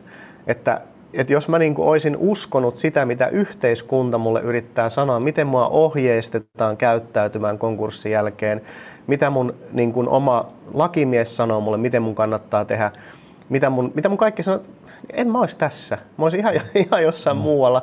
Sitten mä vaan aloittaa selvää niin kuin asioista ja, ja niin kuin lakipykälistä ja niin kuin vaikka ulosottokaaresta tai jostain. Sitten mä taisin, että okei, okay, että, että nämä on asioita, mistä ihmiset ei tiedä. Et yksi oli hyvä, hyvä, kun mä järjestän nyt Helsingissä äh, elokuun 9. päivä tämmöisen viikon koulutuksen. Ja meitä on nyt tulossa joku 120 ihmistä suurin piirtein. Ja lehdissä uutisoidaan, että tulee kokoontumisrajoitukset ja lööppi menee näin, että ää, ei sallita yli 50 hengen kokoontumisia sisätiloissa. Sitten mä että miksi, miksi te uutisoitte noin? Tämä on paskaa.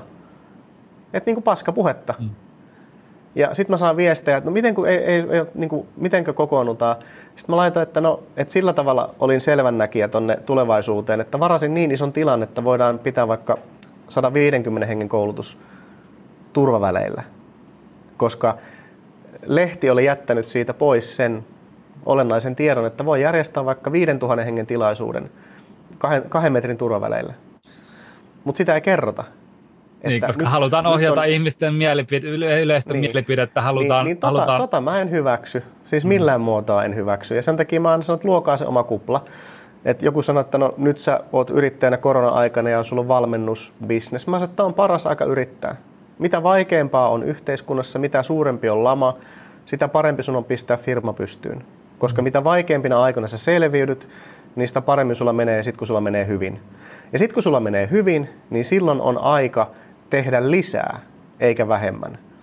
Moni kaatuu just sen takia, että ne löysää sit, kun Aa, nyt on kaikki hyvin. Ei oo, kun maailma ei lopettanut pyörimistä.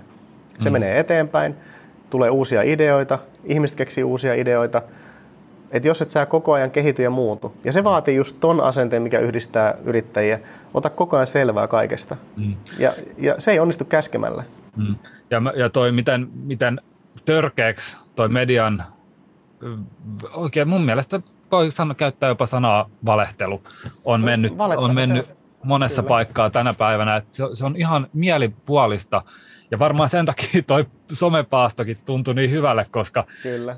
Joka päivä näkee niin punasta, kun kuitenkin ihmiset jakaa vaikka Facebookissa tai Instagramissa jakaa näitä älyttömiä uutisointia, uutisotsikoita, niin jotenkin aina vähän, aina vähän nousee sykkeet ja näkee vähän punasta, kun näkee niitä niin Kyllä. Niin toi some, some... Mäkin eilen jaoin, jaoin, mä en yleensä jaa mitään liittyen tota, koronaan. Mä katson nyt tässä samalla, kun oot tässä, että et mikä on äänestystulos, mä en sitä katsonut vielä, kun kysyt, onko ihmisistä jees, että tota, vihreällä valolla kauppaa ja punaisella, punaisella tilat sitten volttia kotiinkuljetuksella, niin 8 prosenttia sanoi, että hyvä juttu, 92 prosenttia sanoi, että ei hyvä juttu.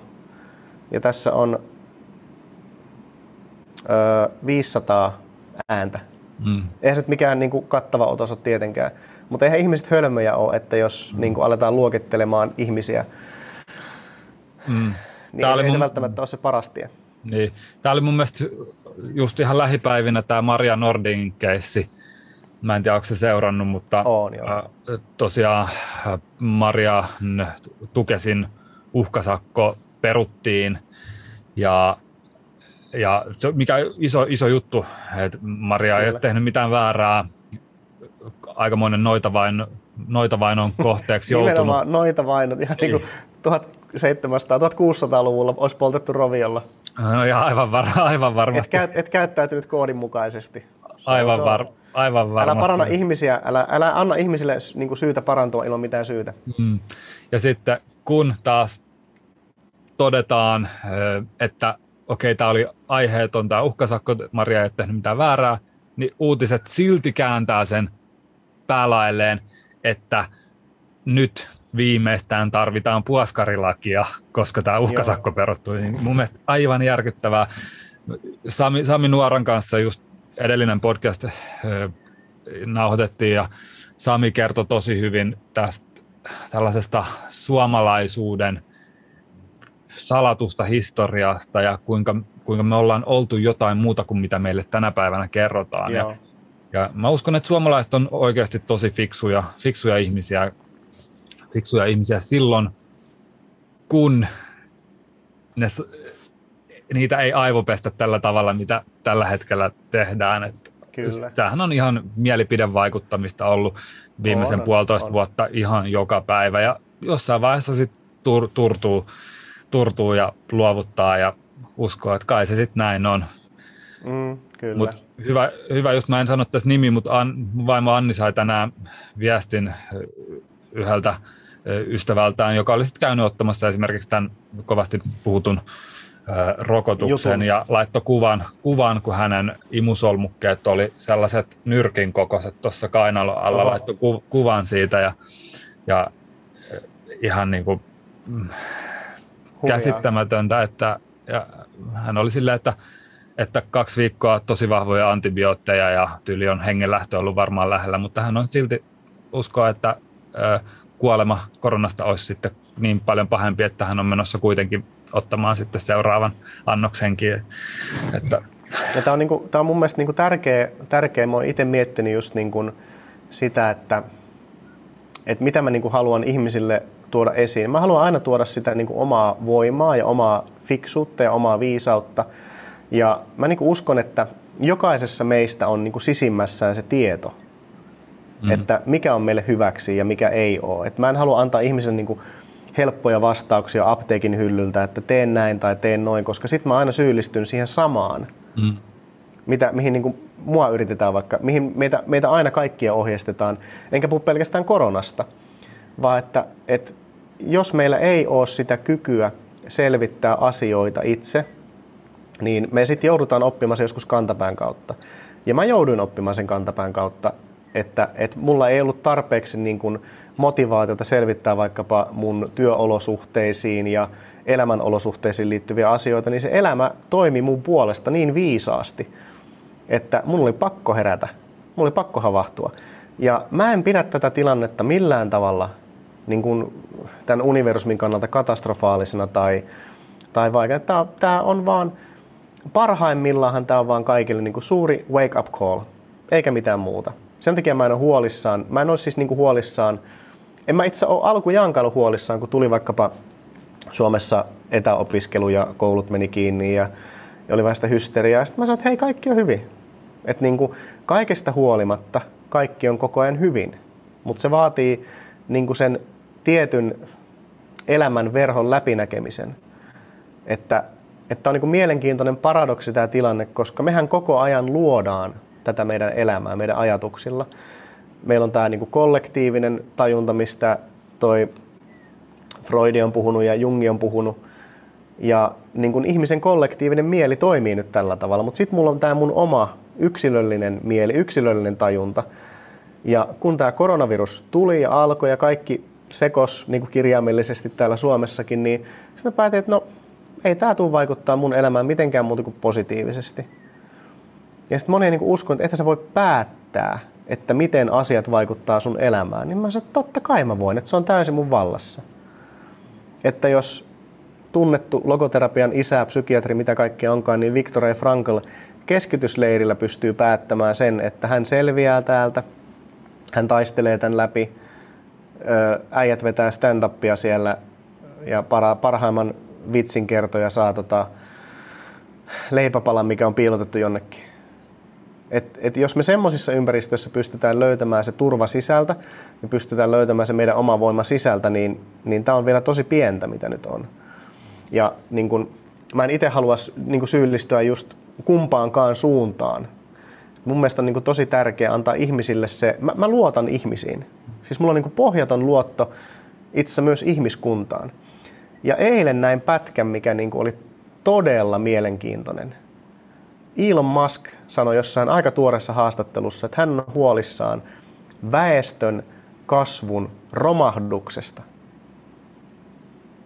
Se oli niin kuin, mä, niin kuin mitä? Se sanoi, että tämä on tilastollisesti ihan selkeä asia. Kaikki, ketkä näkee syntyvyystilastot, voi päätellä sen, että jos tässä maapallon hommassa ei tule mitään muutosta, niin me ollaan ongelmissa, me ollaan kuoleva rotu. Että meidän nuoret tulevat olemaan orjia vanhoille ihmisille, ketkä ei pysty pitämään huolta itsestään, jos tätä niin kuin, vinoumaa ei saada korjattua. Ja mä en vielä ehtinyt selvittää, koska tuli vasta eilen illalla katoin ton pätkän, että mä en ehtinyt katsomaan itse tilastoja, mutta täysin poikkeava näkemys, niin kun, että olisi liikakasvua. Että hän oli katsonut tilastoja ja todennut, että itse asiassa katastrofi odottaa 40 vuoden kuluttua. Mielenkiintoista ja tuostahan taas moni sitten, moni vaikuttaja on taas sitten sanonut täysin päinvastosta, että me, meitä on yhtäkkiä kauheasti liikaa. Ja... Niin, mutta se, se sanoo tosiaan, että, että kattokaa tilastoja, että ne on kaikki, on, kaikki syntyvyystilastot löytyy. Hmm. Että jos, jos se trendi, minkä hän on sieltä löytänyt ja näkee, niin se tarkoittaa sitä, että täällä ei ole kohta tarpeeksi nuoria työikäisiä ihmisiä missään. Hmm. Jolloin se tarkoittaa ihmiskunnalle semmoista hiipumista, mielenkiintoista. Mä olin niin kuin että what? että olipa niinku siis ihan täysin out of the box. Ja tota mä niinku rakastan niinku intohimoisissa yrittäjissä ihmisissä, että, että se ajatus tulee tiedäksä niin out of the box, mm. että niinku itsekin on silleen, että wow. Mm. Ja, ja tätä mä niinku kans haluaisin ihmisille opettaa, että, että älkää olko sen oman uskomusjärjestelmänne vankeja. Mm. Koska jos mä uskon tähän näin, että, että maailma on vaikka neljä, niin mun on tosi vaikea nähdä se, että maailma on pyöreä. Mm koska, koska ne mun uskomukset estää mua saamasta sitä tietoa sisään. Että kannattaa, niin kuin, aina kun joku sanoo sulle jonkun väitteen, vaikka se olisi miten tahansa absurdi, niin älä, älä suoralta käytä niin kuin sanot, että äh, ei toi totta. Ota selvää. Et sehän on just siisteintä, että sä voit niinku alkaa tutkimaan jotain asiaa, että okei, okay, toi sanoo, että punainen liha on pahasta. No ota selvää. No toi sanoo, että pinaatti on pahasta. Ota selvää. Mistä se tulee?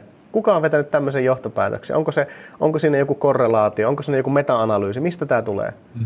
Toi on just, just nyt... tuota, mihin tuo ravintokeskustelu varsinkin on mennyt, niin että otsikot repi, iltapäivälehdet aina repi otsik, ihan järkyttäviä otsikoita ihan mistä tahansa ja kun sä rupeat penkaamaan aihetta syvällä, niin sä ymmärrät, että tämähän ei ollut koko pointti koko hommassa alkuperin, että tämä on jotain ihan muu, muu johtopäätös Kyllä. vedetty, vaan että saadaan klikkauksia ja mainosnäyttöjä. Ja toi oli myös tuossa somepaastossa sellainen jotenkin rauhoittava tunne, että kaikki, kaikki se sellainen median manipulaatio ja va, sun, sun mielipiteen jatkuva vaikuttaminen ja sun jatkuva huomion hakeminen – koska sitten sitähän sosiaalinen mediakin on. Ihmiset on. kilpailee sitä huomiosta, kenen, komment, kenen postauksia ruvetaan kommentoimaan ja ke, kiist, missä kiistellään, kinastellaan.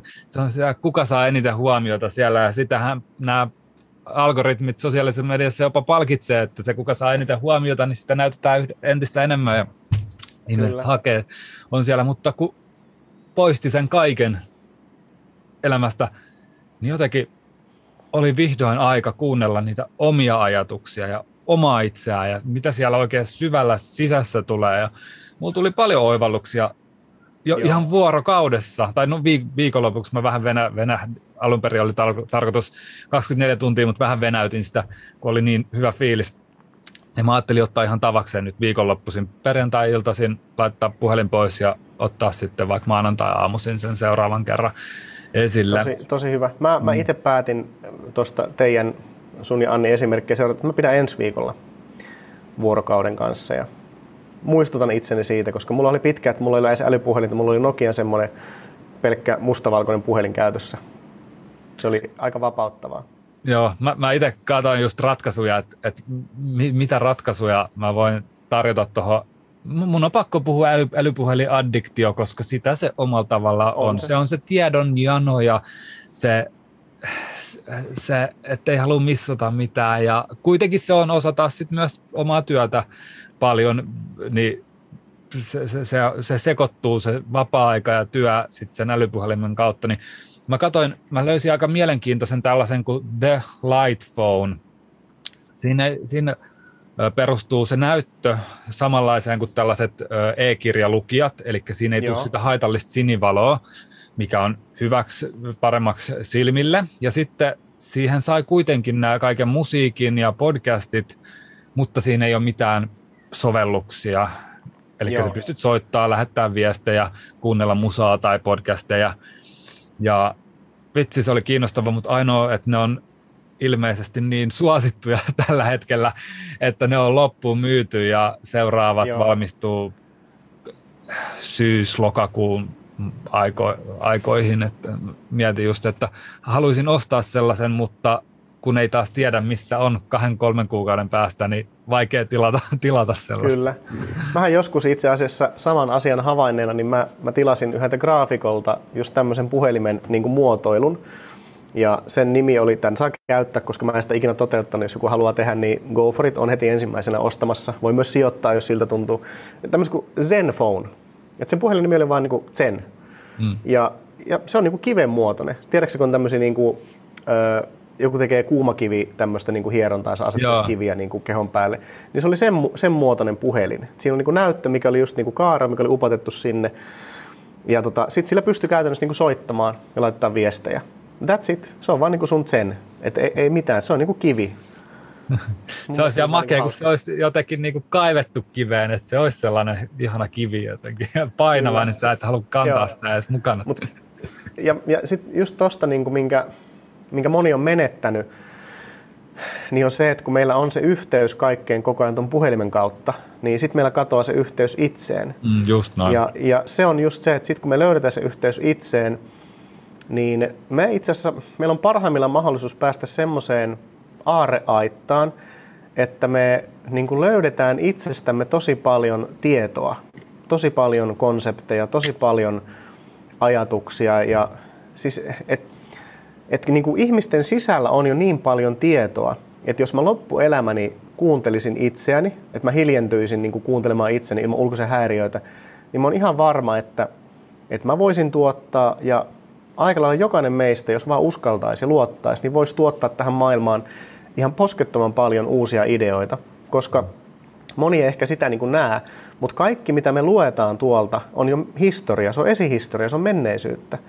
Että, että uudet ideat syntyy ihmisessä sisällä, ei ne tule ikinä ulkoa. Ne syntyy siellä sun tiedostamattomassa mielessä ja jossa vaan oot valmis kuulemaan ja sä et voi kuulla, jos sulla on tämä koko ajan kädessä. Mm. Se ei onnistu. Mm. Uudet ideat ei tule tätä kautta, vaan ne tulee sun sisältä. Ja et jos joku etsii luovuutta, niin se alkaa tosta irrottautumalla. Mm. Et se, se on niin kuin se lähde. Sen mä oon itse huomannut, että me, meillä kuitenkin on tietty kapasiteetti sisäistää sitä tietoa, ja kun sä selaat somefiidiä vaikka, niin sä koko ajan täytät sitä sun kapasiteettia. Silloin ei enää jää kauheasti tilaa niille omille ajatuksille ja omille uusille ideoille. Mä oon huomannut sen, että kun mä esimerkiksi kuuntelen vaikka podcasteja tai äänikirjoja, niin mulla paljon paremmin laukkaa se oma mielikuvitus ja ideointi kuin se, että vaikka mä selaisin jotain älypuhelinta tai käyttäisin jotain sovellusta siinä tai jotenkin. Joo, kyllä. Kun, tää, kun mä näen sen, niin se ei yhtään samalla tavalla avaa avaa niitä sisäisiä ideakanavia kuin se, että sitten taas mä hiljennyin. Ja se, to, toki välillä on hyvä ottaa just jotain ideoita, podcastia, tiedätkö, joku mm-hmm, äänikirja mm, saa jonkun vitsi, ai jaa, oivalluksen, että ai vitsi, näinhän se onkin. Ja sitten välillä ajatus lähtee laukkaamaan, että ei kuule, kuule koko ääntä, vaan oma pää, pää elää. Mutta sitten kun sulla on se visuaalisuus siinä, niin se jotenkin katkaisee sen yhteyden mulla ainakin. Joo, kyllä. Mutta mut mä en halua sanoa, että ne on niinku, mä en halua niinku sanoa, että ne on täysin hyödyttömiä ja kauheita kapistuksia, koska totta kai niissä on myös paljon hyötyjä. On ihan älyttömiä, älyttömän hyviä appiksia paljon, jotka helpottaa oh. sun elämää.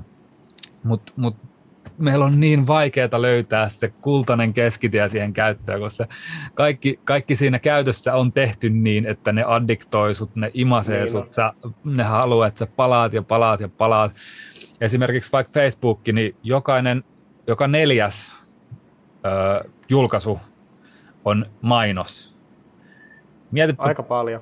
Mietipä pari scrollausta, niin sä, sä, sä altistut niin ihan älyttömälle myös mainospommitukselle jatkuvasti, niin joka on vielä piilotettu silleen mukavaa velasti sinne sun feediin. Ja, ja TikTok on vielä niin kuin nerokkaampi tossa.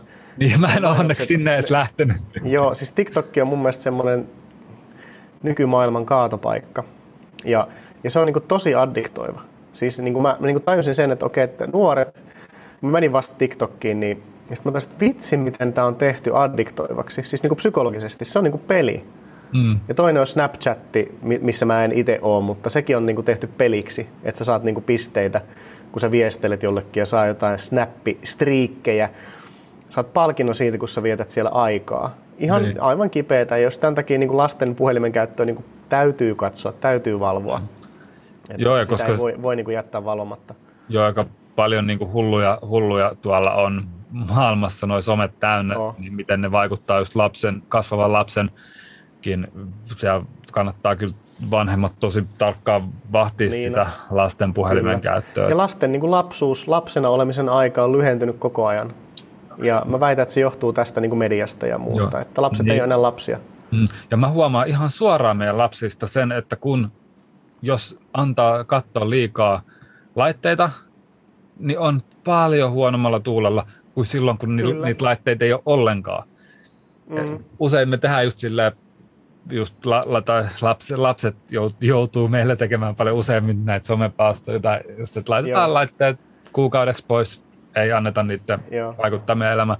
Niin ne leikkii ja heti aamusta vitsailee, keksii, kehittää, rakentaa kaiken maailman linnoja ja leluja itse ja kaikki. Ja siis toi, on, niinku, toi on avainasia. Siis toi, niinku, jos mietitään lapsia, mikä on niinku, mullekin sydäntä lähellä just omat lapset ja myös niinku Heinin lapset, on se, että et vanhempien tehtävä ei ole aina antaa lapsille niinku helppoja vastauksia, öö, tai niin kuin, että, että okei, että ota toi kännykkä, niin, niin sä pääset tästä pois. Vaan se on just näin, että se, jotta lapsen luovuus syntyy, niin se vaatii sen, että siinä on hetki sitä ärsykkeetöntä aikaa. Ja, ja se tulee monta kertaa se niin kuin pienen tuskan läpi. Et mä muistan aina kun mennään vaikka mökille, missä ei netti toimi, siellä on tosi hikinen 2G tai 3G, nippanappa toimii, niin ne on hetki aikaa, ne pyörii siinä puoli tuntia, tunti, viisi lasta, ei meillä ole mitään tekemistä, ei ole mitään tekemistä. Sitten mä vaan sanoin heillekin, että oota hetki, että ihan rauhassa, kuule kohta lähtee. Ja sitten kun se lähtee, se niiden luovuus ja se leikki ja, ja niin kuin kaikki, niin siinä unohtuu, että kuka on yläasteella ja kuka on ala-asteella ja kuka on viisivuotias.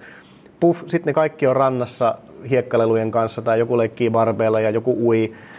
Mutta se vaatii sen niin kuin vanhemmalta sen sietokyvyn, mm. että se lapsi ei, niin kuin, se ei satuta sitä lasta, että sillä on hetki tylsää, vaan se tylsyys edeltää sitä luovuutta ja sitten alkaa se leikki just niin kuin sä sanoit. Mm.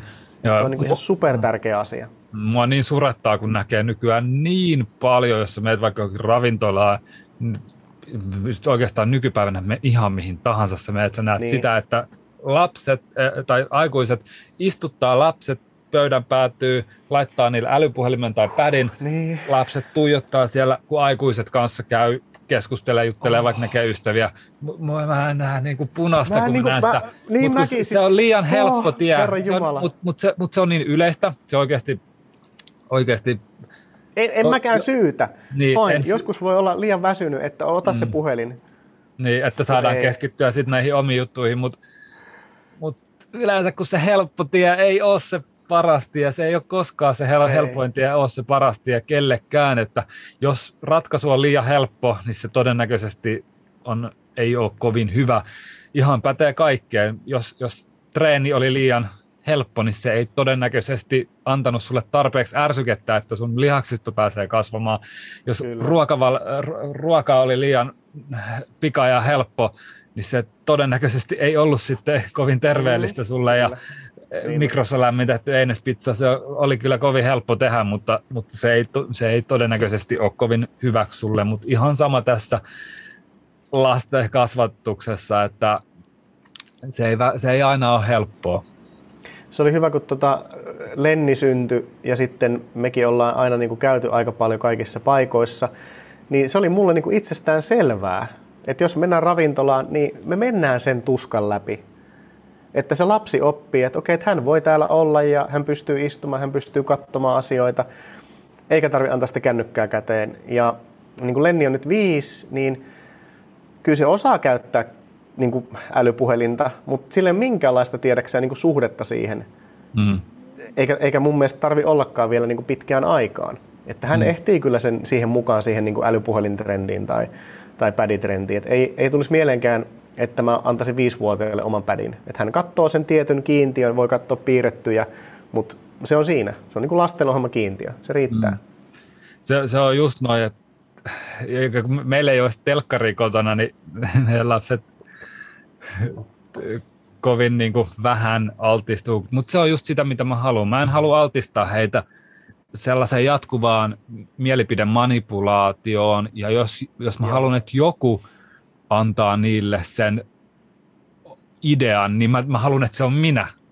Mä en halua, Kyllä. että se on YouTubessa joku influenceri, vaan mä haluan, että se on minä, joka pystyn sitten antamaan niille sellaisen mielentilan, että mikä tahansa on elämässä mahdollista, kun sä laitat sun mielenkiinnon siihen ja teet tarpeeksi töitä sen eteen. Ja just esimerkiksi just meidän Heilissä vaikka, niin siis hän noin no vuosi ja kuukausi sitten varmaan ensimmäisen kerran seisoi skeittilautan päällä. Joo. Ja pari viikkoa takaperin hänen valmentajansa, joka on olymp- olympiavalmentaja, ää, täällä Australiassa tuli ottaa mut ja Annin sivu, että hei, että tota, heille on kehittynyt sen, ver- sen verran hurjaa tahtia, että varmaan noin vuoden päästä kuvittelee, että hän on Australian paras ja seura- tähtää mennä oh. seuraavaksi, että kumpaa, kum, kumpaa maata haluatte edustaa seuraavissa olympialaisissa, Suomea vai Australia. niin sillä mä olin sillä, että wow, wow aika mie- mie- mieletöntä, että kos- koska on vuodessa kukaan siitä, että aloittanut lajin siihen, että tähtäimenä seuraavat olympialaiset. Ei koskaan. Ihan mielet. Mulla menee kylmät väreet, on niin mieletön story. Mutta se, mut, mut se on siitä, että siis, se on siitä, että mä, mä oon kyllä aivopessy heidät siihen, että, mikä ta, ei ole, että kaikki on mahdollista. Joo. Ja myös siihen, että kun jos nautti, totta kai siitä pitää nauttia, mä en koskaan veisi heitä mihinkään skeittipuistoon silleen, että vasten mieleen, mutta he, he rakastaa sitä niin paljon, niin silloin pitää myös tunnistaa, että pitää antaa heille rauha nauttia siitä, rauha harjoitella tarpeeksi treeniä, mutta sitten se, että ei ole mitään rajoja, sä pystyt tehdä ihan mitä Kyllä. vaan, kun sä itse vaan uskot siihen ja se on tosi, se on niinku, se on paljon motoriikkaa, mutta heillä on tullut jujitsu harrastanut pitkään ihan niin kuin huipputasolla, Joo. niin heillä on tosi hyvä se lihasmotoriikka, niin sitten taas sen jälkeen se on tosi paljon siitä omasta mielestä kiinni, että kuinka hallitsee sen. Ja mä uskon, että se on, se on kyllä, toi mieli on sellainen alue, missä mä uskon, että se on seuraava the juttu, tiedätkö, että, oh. että miten se on niin uskomaton kone toi meidän niin kuin oma mieli, ja me ollaan valjastettu vasta varmaan ihan murtoosa sen potentiaalista. Mutta just niin, toi se, on se, että se on, me, se on me ei voida turruttaa sitä kaikilla ärsykkeillä, vaan meidän pitää ottaa se ja fokusoitua niihin, jotka on oikeasti meille tärkeitä ja niihin, jotka antaa meille sitä, mitä me halutaan. Joo, ja toi on mun mielestä tosi tärkeä pointti, että se niin kuin oman mielen voima se on meissä jokaisessa, mutta se on vähän niin kuin uinumassa. Ja sä puhuit tuossa aikaisemmin just siitä, tai puhuttiin niin kuin intohimosta ja siitä, että sulla on jotain, jotain asiaa kohtaa intohimo, niin se, että sä vaikka rakastat jonkin asian tekemistä, ei tarkoita, että sä olisit aina silleen, niin kuin, että jes, onpa mahtavaa. Mm. Vaan se intohimo sillä taustalla toimii riittävänä motivaattorina, että myös niinä päivinä, kun ei nappaa niin paljon tai ei huvita tai joku muu juttu, niin se on se, mikä pitää sen, sen niin kuin tekemisen kuitenkin niin kuin yllä.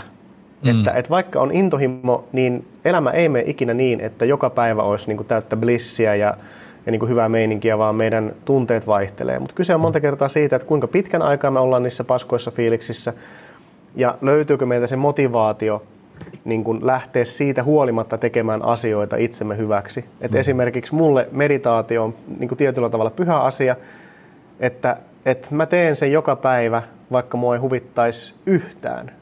Että vaikka mä olisin, että en mä ja ei, nyt ei, en mä, että mulla on niin paljon tekemistä, että mä en mitenkään voi ottaa tuota puolta tuntia nyt itselleni aikaa. Että mä en mitenkään voi olla ilman tuota älypuhelinta. Yleensä just silloin sitä tarvii kaikista eniten. Just, just silloin pitäisi pysähtyä, just silloin pitäisi niinku tehdä. Tai niinku eilen oli silleen, että mä menin saunaan, sitten mä olin saunassa, että ei hitto, että mun treeni jäi tekemättä. Ja sitten niinku, tiedätkö mielessä on boksi, että eihän mä nyt saunan jälkeen voi treenata. Mä sit, no itse asiassa aika hyvä muuten on, on hyvät lämmöt, tiedätkö Mä käsin niin, että vitsi, en ole, en ole muuten treenannut saunan jälkeen tällä tavalla. Sitten mä tein treeniä ja sitten menin uudestaan toi oli tosi hyvä just toi, että ei saunan jälkeen voi treenata, mutta se pätee ihan kaikkeen. Oikeasti, miten meidät on ohjelmoitu toimimaan tilanteessa kuin tilanteessa. Ihan vaikka otetaan esimerkki vaikka aamupala. Niin ihmiset Joo. ajattelee, että aamupalan pitää olla joku a, niin kuin sellainen virallinen aamupala, vaikka aamiaismuroja tai aamupuuroa. Joo mutta sehän on ateria ihan muiden joukossa. Mä saatan välillä syödä pihvin aamupalaksi.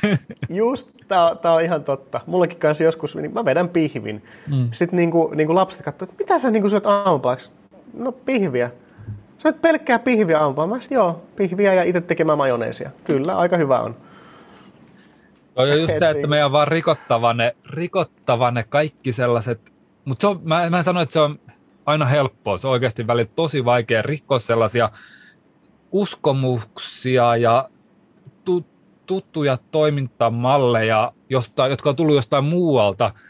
Kyllä. Meidän on vaan pakko rikkoa niitä, jos me halutaan, niin kuin, jos puhuttaisiin videopelistä, niin päästä sinne seuraavalle tasolle. Niin jos me halutaan kehittyä, niin meillä täytyy kyseenalaistaa koko ajan, että teekö mä oikeita juttuja. Mm. Ja siis mun mielestä sama pätee niin kuin, niin kuin yritystoimintaankin, että, että tämä voi kuulostaa aika raju, niin kuin karskilta, mutta mä oon niin kuin tyytyväinen, kyllä, mutta mä en ole tyytyväinen. Mm. Et siis, et mä niin kuin koko ajan mietin asioita, että mitä, voisiko mä tehdä tuon fiksummin, voisikohan tuota kehittää, voisiko mä itteni suhteen tehdä jotain, miten mä käytän mun ajan. Mutta mut se on mulle, siitä on tullut semmoinen tapa, että ei se ole välttämättä aina luontaista ollut, mutta mä en enää halua tehdä puolivillaisesti mitään. Mm. Et jos mä johonkin lähden, niin mä lähden siihen satalasissa ja sitten mä teen sen niin kuin täysillä enkä silleen, että no mä teen vähän sinne päin, koska ei, ei siitä synny mitään. Mm.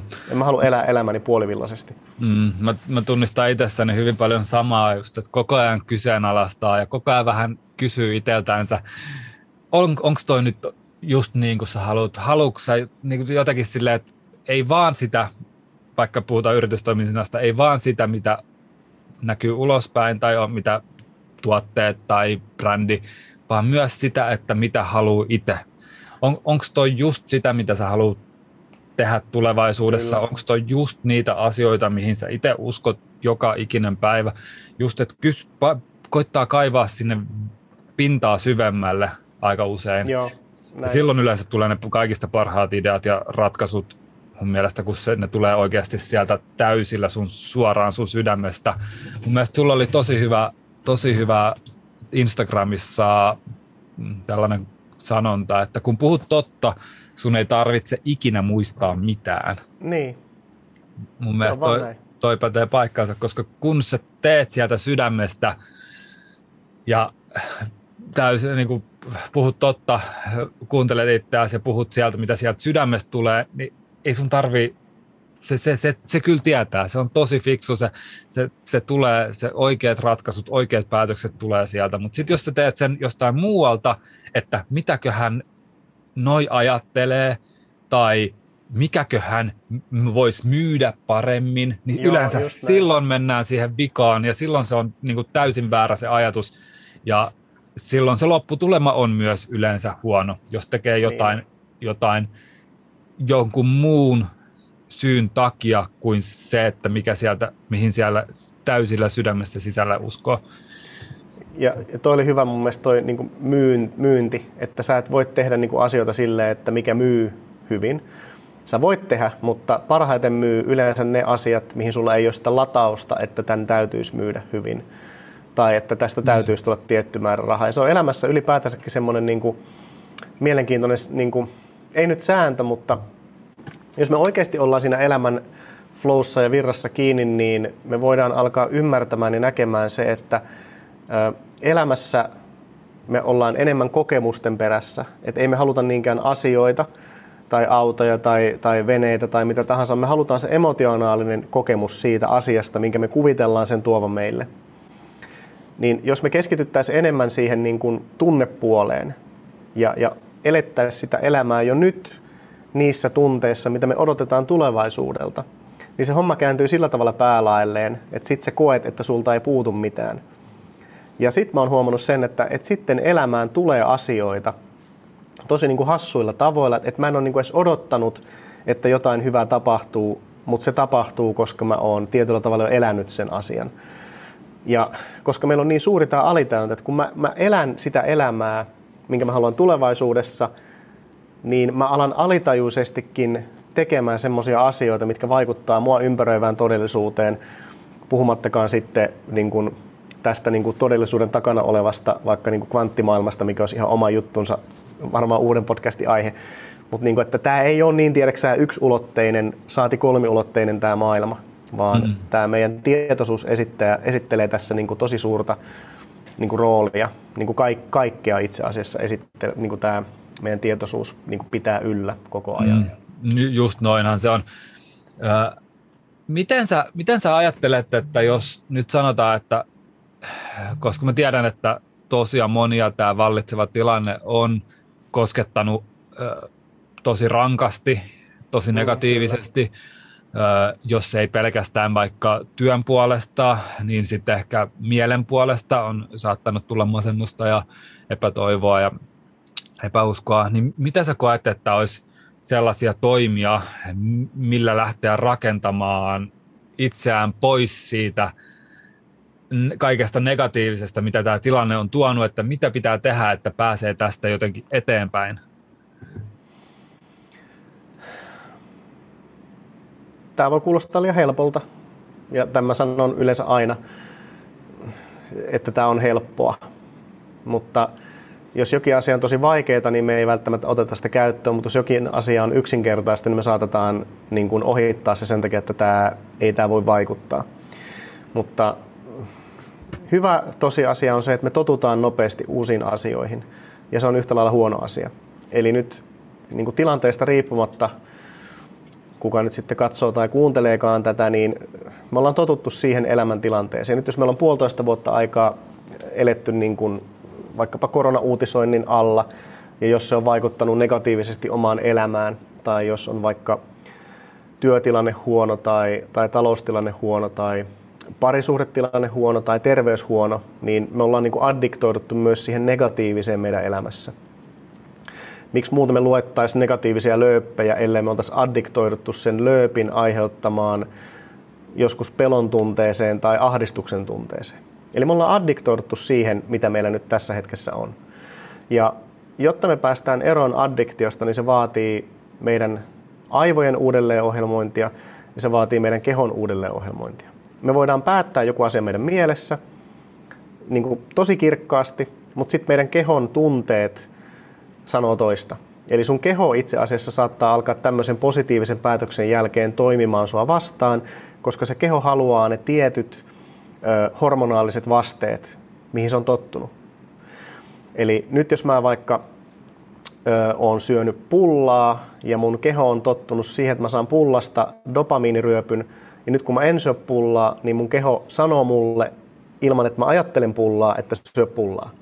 Ja tämän takia muutokset on monta kertaa vaikeita.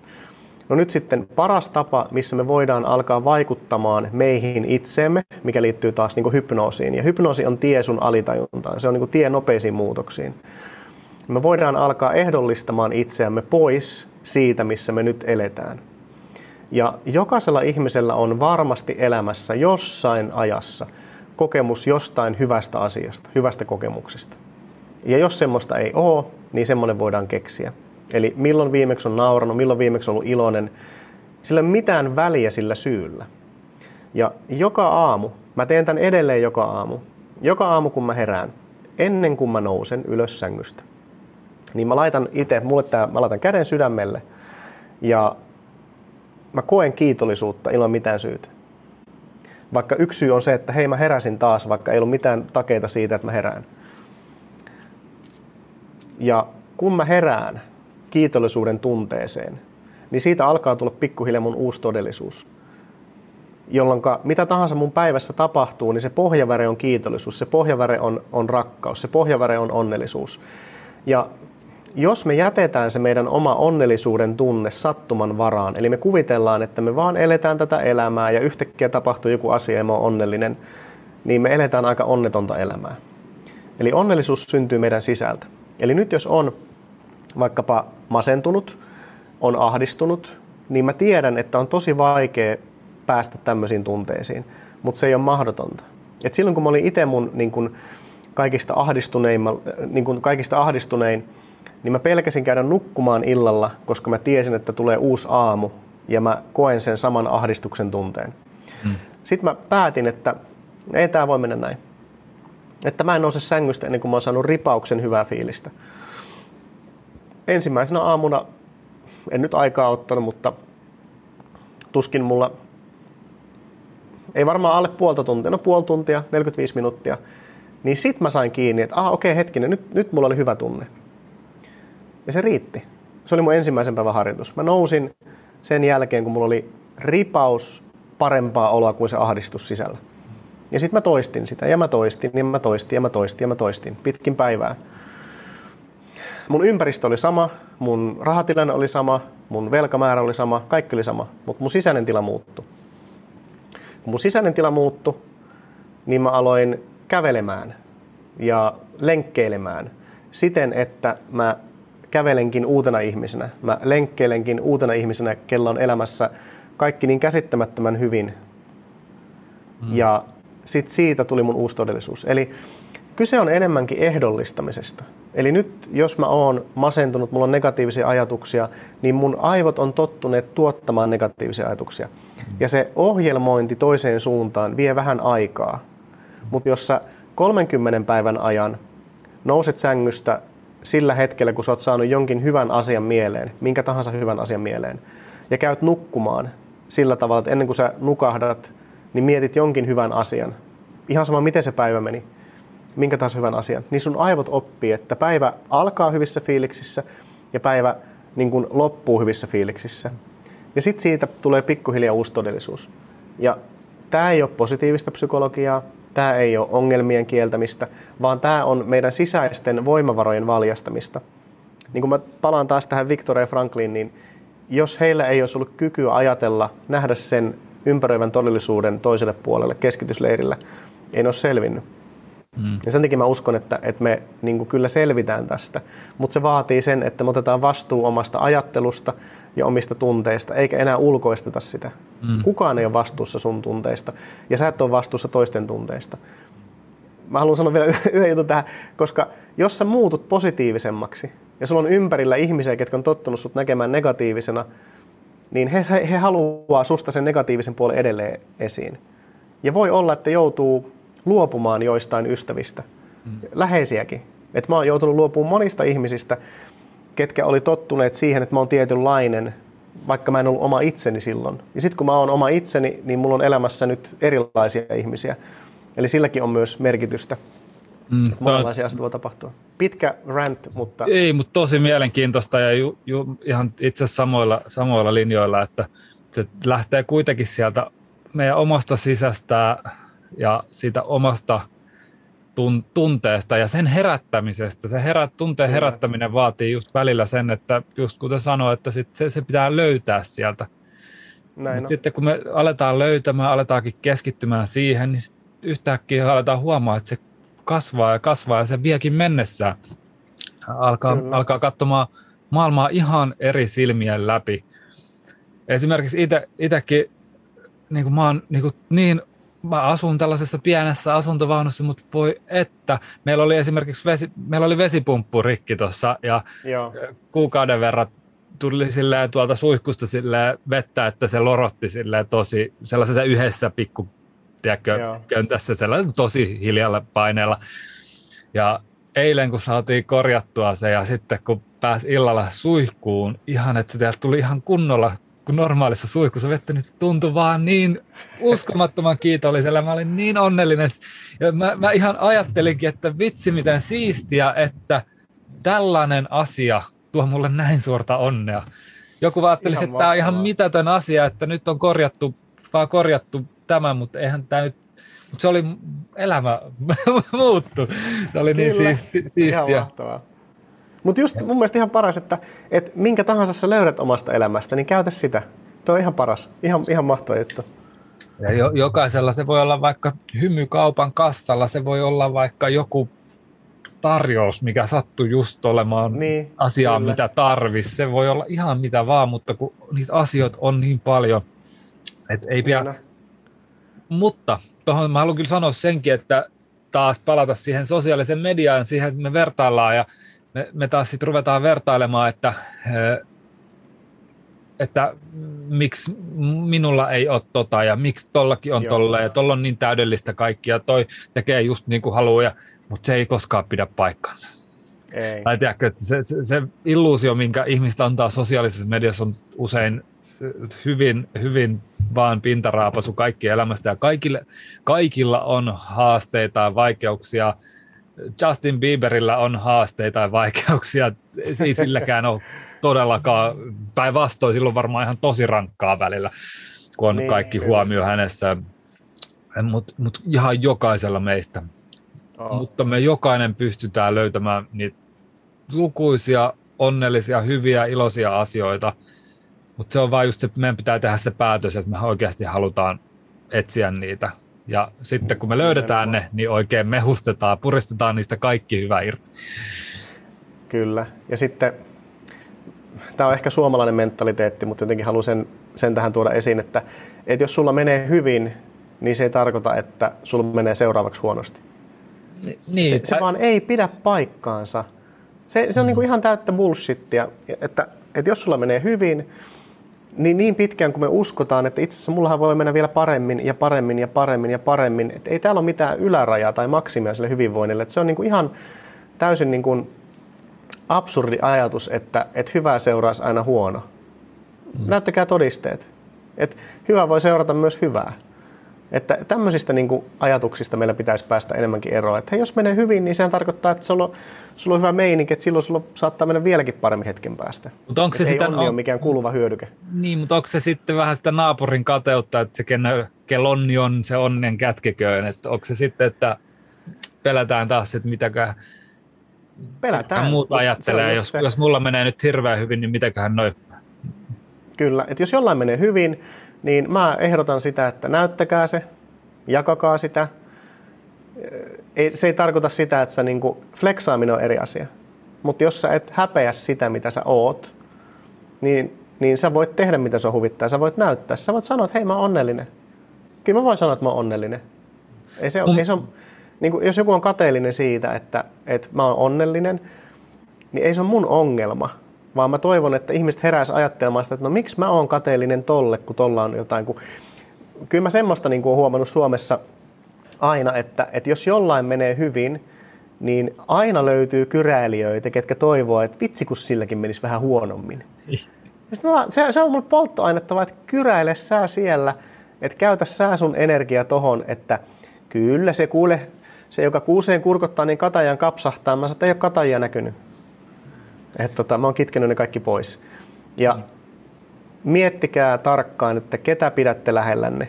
Mm. Se on tosi tärkeä asia, että, että ympäröikää itsenne hyvillä ihmisillä. Mitään et menetä, jos luot oman kuplan, mitkä, missä on hyviä tyyppejä, hyvällä energialla varustettuna, mitkä nostaa ja kannattelee sua. Et ystävien pitäisi niinku kannustaa, nostaa, kannatella, toki sitten sanoa, että mitähän sä teet. No ei se mitään, mä tuen sua siltikin. Olla mukana ylä- ja alamäissä. Ja mun, mielestä on, on niin siisti, mun, mun mielestä on niin siisti nähdä, että sä elät itse just niin kuin opetat esimerkiksi sun, mikä Minkkisen minifestarit. Joo. Kutsuit liuda ystäviä ja artisteja ja järkkäsit. Oliko ne ihan teillä kotona vai missä? Mi- ne oli meidän takapihalla, joo. tota, mutta se oli siis just se, että se oli vaan ihanaa. Oli niinku ihana, kaikki niinku ystävät pääsi sinne ja sitten pidettiin vaan hauskaa ilman mitään syytä. Ei sillä ole mitään syytä. Niin. Ja mun mielestä silleen se pitää ollakin elämässä. Ei sun tarvitse tehdä hyviä asioita, että se, siinä on just joku syy. Vaan me ollaan täällä kerran, ja mun mielestä jokaisella sekunnilla olisi hyvä olla joku ehkä suunta ja merkitys. Mm. Koska, koska mä oon ainakin sitä mieltä, että suurimmat menestyjät on ne, jotka pystyy antamaan eniten ihan, ihan niin kuin kelle tahansa. Mä haluan, mä haluan meidän valmennuksilla ja tuotteilla auttaa ihmisiä voimaan paremmin. Me ollaan pystytty, pystytty kymmeniä tuhansia ihmisiä auttamaan ja se on mun mielestä ihan älyttömän siistiä. Mä koen, että me ollaan aika menesty, menestyneitä, mutta me Kyllä. ollaan kuitenkin vasta päästy vauhtiin ja se, se ihmisten auttaminen ja se, että pystyy antamaan itsestään muille, mun mielestä se on niin kuin kaikista siisteintä. Se on mun mielestä niin, paljon, su- mulle esimerkiksi henkilökohtaisesti vaikka joku asiakaspalaute, joku sanoi, että vitsi, mä en ole koskaan painanut näin vähän ja ö, on saanut unet ja energiaan ja elämän intoni takas. Kiitos. Niin mulle se on paljon suurempi palkinto kuin se, että se olisi maksanut mulle jotain. Mä elän, elän, siitä, niin kuin, elän siitä muiden auttamisesta ja muiden, en mä, kyllä mä valehtelisin, jos mä sanoisin, että se kiitos tuntuisi jotenkin huonolta. Tiedätte, niin. Et, ja et, siis se, se on, mä en ole käynyt ikinä tuon niin Tony Robbinsin valmennuksissa, mutta yhden videopätkän, tai siis useatakin on katsonut, mutta just hän niin sanoi tippalinssissä, että just give, mm. just fucking give, että anna. Mm. Ja siinä on niin, niin suuri viisaus, että, että kun sä annat, niin sä viestit itsellesi, sä viestit tälle maailmalle, että sulla on mistä antaa. Ja, olin, ja, ja se, se, se on, se on niin kuin monelle se, että, että en mä voi antaa, että mä kerään jotain niukkuusrahastoa tuohon. Että mun mielestä, okei, okay, tämä on vähän niin kuin, monihan säästää pahan päivän varalle. Mä ymmärrän sen pointin. Mutta siinä on Mut, se paradoksi, että sitten mä viestitän universumille, että sitten tulee se paha päivä. Niin. Ja niin kuin mä luotan siihen, että jos tulee paha päivä, niin ne ratkaisut löytyy pahana päivänä. Että eihän mä voi tietää, millainen on se paha päivä. Mm. Et meillä on aina ratkaisut kaikkiin asioihin elämässä. Me, me vaan niin kuin murehditaan monta kertaa niitä etukäteen, mutta me ei tarvita sitä ratkaisua vasta sitten, kun se tilanne tulee. Ja jos joku väittää, että hän on elämässä asia, mikä ei ole joskus ratkennut, niin valehtelee. Kaikkien ihmisten elämässä kaikki asiat ratkeaa aina jollain tavalla. Aina. Ei yksikään asia jää ratkeamatta. Joku asia voi niin kuin jäädä hoitamatta, mutta sekin on ratkaisu. Firma mennä konkurssiin, sekin on ratkaisu. Luottotiedot voi mennä, sekin on ratkaisu. Kaikki järjestyy. Ja just, just kuten sä tuossa alussakin sanoit, että se, se, se lopputulema ei kuitenkaan ollut niin paha kuin mitä oli pelännyt. Niin, just näin. Epäonnistumisen, se epäonnistumisen pelko voi olla paljon suurempi kuin se itse epäonnistuminen. Toi sanoi toi Sadhguru sanoi aika hyvin jotenkin näin, että, että ihmiset on tehnyt tästä elämästä hirveän tämmöisen niin kuin hässäkän, että kastemato osaa syntyä, osaa hakea ravintoa ja osaa elää ja osaa kuolla. Mm. Ja silloin niin kuin 0,0001 ehkä tästä meidän älyllisestä kapasiteetista. Ja me ei olla niin kuin kastemadosta niin kuin sen kummempia. Me osataan syntyä, me osataan hakea ravintoa, me osataan tehdä se elanto, millä me saadaan se ravinto, ja sitten me osataan kuolla. Sitten me tehdään ihan hirveä niin kuin hässäkkä tästä niin kuin elämästä, vaikka meillä olisi mahdollisuus nauttia siitä. Mm. Ja mä tiedän, se kuulostaa, että no helppohan se on. Aina kun joku sanoo, että niin. helppohan se sulla on. Ei ole, kun sussa on ihan samat kyvyt, sama, niin. sama mahdollisuus, sussa on sama kapasiteetti. Mm. Se lähtee jotenkin sieltä, että ymmärtää, miss, miss, missä ollaan just nyt. Mikä mä oon? Mä oon ihminen ja missä ajassa mä elän. Mulla on kaikki nämä mahdollisuudet. Ö, oikeasti me, tämä on paras aika olla elossa koskaan, ikinä. Mielestäni on niin, niin siistiä olla just nyt elossa. Mutta toki se, että meillä on niin paljon yltäkylläisyyttä, niin meillä on myös sitä huonoa yltäkylläisyyttä niin tupaten täynnä. Ja se tarkoittaa sitä, että kaikki on tehty niin helpoksi ja helpoksi, niin me syödään itsemme sairaaksi, me lääkitään itsemme entistä sairaammaksi, me äh, istutaan, ei liikuta enää, me, me jotenkin, kaikki on vaan niin tehty niin jotenkin siihen, että on sitten joku asia, joka pelastaa mut, jos tapahtuu. Niin. Sen takia. Mä niin, mä oon puhunut tästä aiemmin podcasteissakin, mutta mä niin rakastan sitä ajatusta näistä Hatsda-heimolaisista, jotka on viimeisiä tyyli metsästäjäkeräilijöitä maapallon päällä. Joo. Ja kun ihmiset on ollut heidän mukana seuraamassa, mitä he tekevät, niin se on kovin, kovin ilosta. Se, se ei ole raskasta, mitä ihmiset kuvittelee, että voi vitsi, että jos joutuisin tuonne puskaan asumaan niin heimon kanssa, niin se olisi aivan kamalaa. Päinvastoin ne naureskelee, ne vitsailee pitkin päivää, syö hyvää ruokaa, metsäs, me tekee kun metsästä. Niin. Ja heiltä oli kysytty se, että, että miksi te ette halua sitten muuttaa tähän kylään ja osallistua yhteiskuntaan niin he vastasivat, että no kun me tykätään metsästä, me tykätään lihasta, niin. me tykätään, tykätään olla. Ne, ne ei, niille minkäännäköistä halua tulla sinne yhteiskuntaan. Ja monet, jotka on käynyt vierailemassa heidän luona, niin nähnyt, että he ovat hyvin niin kuin hyväkuntoisia, tosi iloisia. Joo. Toki heillä on niin kuin omat sitten ongelmansa, tietenkin, tietenkin on. Kyllä.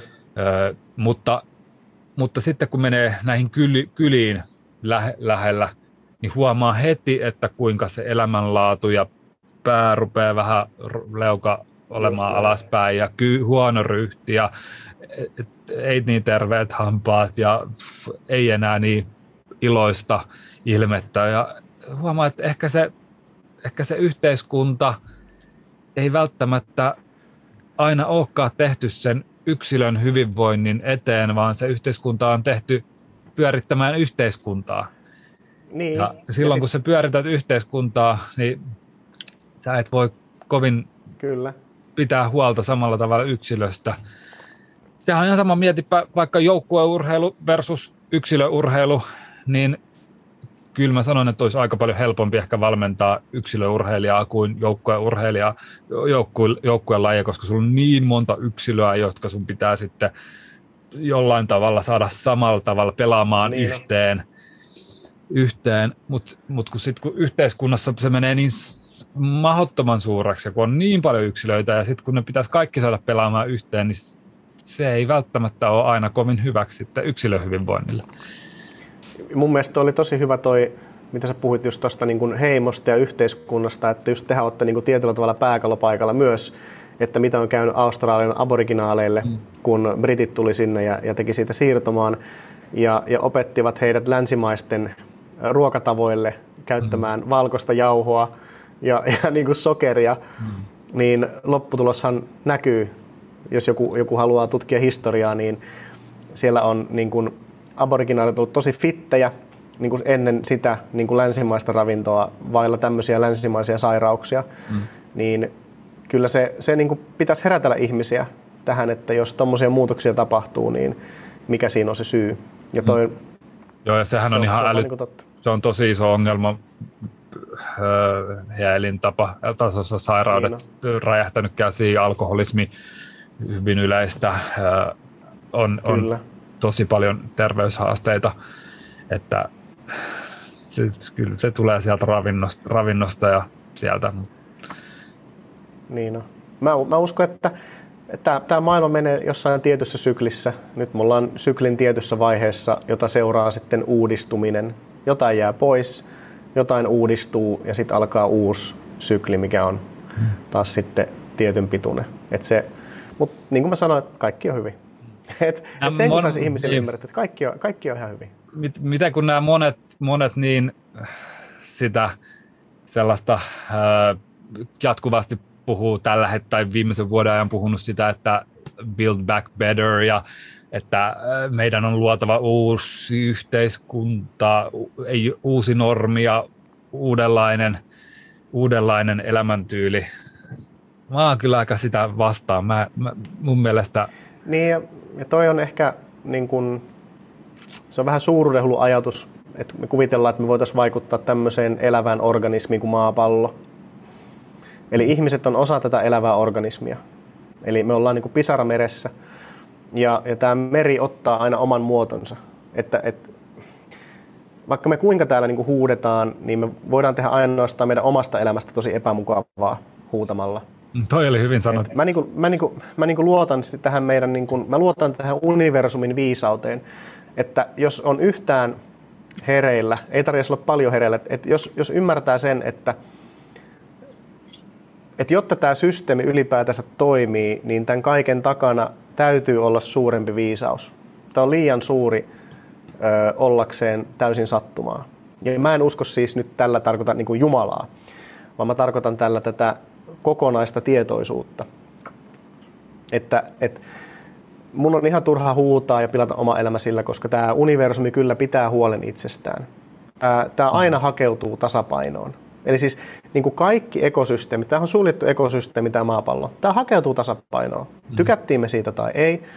Tasapaino voi vaatia sitä, että ihmisiä ei kohta ole, tai sitten ihmisiä on. Ei se, ole, se on out of my hands. Miksi mä niin kuin stressaisin siitä? Ei, ei niin kuin mitään syytä stressata, koska tämä, tämä niin kuin hakeutuu tasapainoon tämä ympäristö. Tämä koko universumi on koko ajan tasapainossa. Tämä on runsauden niin kuin universumi, tämä on koko ajan laajenemassa, tämä ei ole pienenemässä. Eli koko ajan tapahtuu kaikkea, koko ajan mennään eteenpäin. On tosi mielenkiintoista ja toikin on sellainen aihe, aihe mi, mi, missä on ihan älyttömästi puhuttavaa. Niin paljon mielenkiintoa tällä hetkellä itsellä just koko universumi ja Kyllä. Miten, siinä, mutta mä, mä uskon ihan samalla tavalla, että, että se maailma hakeutuu siihen tasapainoon ja jos, jos katsotaan vaikka pandemioita, jos katsotaan aikajanalla kauan ne on kestänyt, kaikki pandemiat, joista me tiedetään historiassa, niin ei niistä kovin, ei niistä ole montaa kestänyt yli kolme vuotta. Mm. Ha, olisiko joku ehkä saattanut viisi vuotta, muistaakseni. Niin. Mä en ihan muista. Mä oon nähnyt sen kaavion, mutta mä olin silleen, että oho, että tämäkin on varmaan kohta ohi, jos, jos, Kyllä. jos pitää. Ja sehän niin... on ihan perus niin kuin virologiaa, että virukset mm. heikentyy ajan kuluessa, koska virus on organismi, mikä haluaa elää. Mm. Tai no ei sitä organismi sanoa, mutta se haluaa elää. Mm. Ja jos virus tappaa isäntänsä kovin tehokkaasti, niin se virus häviää. Mm. Ja jos mietitään evoluutiota, niin se haluaa elää, jolloin se muokkautuu tartuttavammaksi, niin kuin nyt on käynyt ja vähemmän vaaralliseksi. Niin kuin joku lääkäri sanoi, että tämä muistuttaa oireiltaan enemmän nuhaa, tämä delta-variantti. Olisi siis lehteen päässyt tämmöinen lipsahdus. huikeeta, huikeeta. On, onneksi on asiantuntijoita, todella fiksuja professoreita, virologeja, jotka on uskaltanut Kyllä. kuitenkin puhua vastoin sitä yleistä tai yleistä markkinointia. Mun mielestä mä, mä ja toi on hyvä. Markkinoinnistahan on mm. kyse. Se, mikä myy, eli lehdethän tekee työtään, eli se, mikä vetää klikkejä, niin sitä he kirjoittaa. Ja me ihmiset voidaan päättää, mitä ne kirjoittaa, kieltäytymällä klikkaamasta niitä klikkejä, mitkä meitä triggeroi. Miten, mikä ja. se oli se Sanna Marinin 2010 vuoden lause, että pelko ja uhka ovat tehokkaita markkinointikeinoja myydä kansalle kuin kansalle palanen turvallisuuden tunnetta. Kyllä. ja Nä, si- näin siitä, se, mun, näin siitä, siitä mun mielestä on tuo median, media ottanut siitä näköjään hyvin pitkälti kopin, koska, koska sitähän meille on myyty sitä pelkoa. Meille ei ole myyty. On, on. Jo, jos me haluttaisiin oikeasti päästä eroon tästä tilanteesta mahdollisimman nopeasti ja tehokkaasti, niin jatkuvasti kannustettaisiin ihmisiä tekemään parempia elintapavalintoja, vähentämään alkoholin käyntiä ja käyttöä, lopettamaan tupakan polttoa, ulkoile, ulkoilemaan, liikkumaan, urheilemaan enemmän, syömään terveellisesti, jättämään kaikki einekset ja prosessoidun roskaruoan pois, Kyllä. nauttimaan auringonvaloa iholle, D-vitamiinia. Mm. Jos me haluttaisiin... rahaa. Niin, jos, siis kukaan ei tienaa tuolla rahaa. Päinvastoin ihmiset ja menettää tuolla rahaa. Jos ihmiset niin. on kauhean terveitä, niin niistä ei ole kellekään bisnekseksi. Että, että, että jos mietitään niin kuin liiketoimintaa, yritystoimintaa, niin, niin käytännössä kaikkien suurten yhtiöiden, lääkeyhtiöiden tai ruokayhtiöiden, niin niiden tehtävähän on tehdä voittoa osakkeenomistajille. Mm. Ja jos on toimenpiteitä, mitkä vähentää voittoa, niin ne ei tee sitä. Et hyvä esimerkki on vaikka asbestin keksiminen. Se yhtiö, mikä ties asbestin syöpäriskistä ja niin kuin järkyttävästä vaarallisuudesta, tilasi tutkimuksen, missä piti niin kuin osoittaa, että se asbesti on vaarallista, ei kun siis vaaratonta. Mutta se tutkimus paljasti, että se on vaarallista. Ja ne salas sen 40 vuoden ajan. 40 vuotta se yhtiö tiesi ja joka paikassa on asbestia sen takia, että ne salas 40 vuotta se asian. Mutta ne teki niin suuret voitot siinä aikana, että se niin kun oli bisneskannalta, ne jää enemmän plussalle kuin että mitä ne joutuu maksamaan korvauksia. 3M-yhtiö keksi Teflonin, saastutti käytännössä kaikki maailman vesistöt. Tämä löytyy ihan julkista tietoa. 3M on saastuttanut Teflonilla kaikki maailman vesistöt. Jokaisessa meissä on Teflonia 3M takia. Ihan, ihan fakta ne sai pikku rapsut. Ne tekee edelleen. Et ei se niinku, et eihän yritysten tehtävä, eihän ei terveydenhuollon tehtävä, tai no terveydenhuollon tehtävä on ehkä parantaa ihmisiä tietysti, joo, mutta, mutta lääketeollisuuden tehtävä ei ole tehdä terveitä ihmisiä. Koska jos me tehtäisiin terveitä ihmisiä, niin lääketeollisuudelta ja samalla ruokateollisuudelta loppuisi käytännössä motivaatio, eli rahaa jolloin niin ruokateollisuus ja lääketeollisuus toimii sillä tavalla käsikädessä, ja tämä on ihan vain niin bisnesälyä. Ne toimii käsikädessä, että jos me syödään tätä, vaikka prosessoituja, kemiallisesti raskaasti tehtyjä öljyjä, niin se aiheuttaa tätä, jolloin me voidaan tarjota tätä lääkettä, jolloin se ihminen pysyy elossa mahdollisimman pitkään käyttäen meidän tuotteita. Mm. Ei kuitenkaan terveenä. Eli elinikää halutaan pidentää lääkkeillä, ei luonnollisilla keinoilla, koska lääkkeet on se business. Ja koko ajan, kun joku keksii lääkkeen johonkin, niin mietitään, että meillä olisi tässä tämmöinen tuote, miten me saadaan tälle ostajia. Että aina kun on käynyt Jenkeissä, laittaa kanavan päälle, niin siellä on varmaan 90 prosenttia mainoksista lääke- ja vakuutusmainoksia. Lääke ja vakuutus. Lääke ja vakuutus. Ja se pyörä pyörii niin pitkään, kuin ihmiset uskoo siihen pyörään. Mm. Että on hyviä lääkkeitä, totta kai antibiootit, penisillinit on pelastanut varmasti niin kuin lukemattomien ihmisten hengen, mutta siellä on myös se bisnespuoli, mille mun mielestä ei saisi olla naivi, ei saisi olla sokea.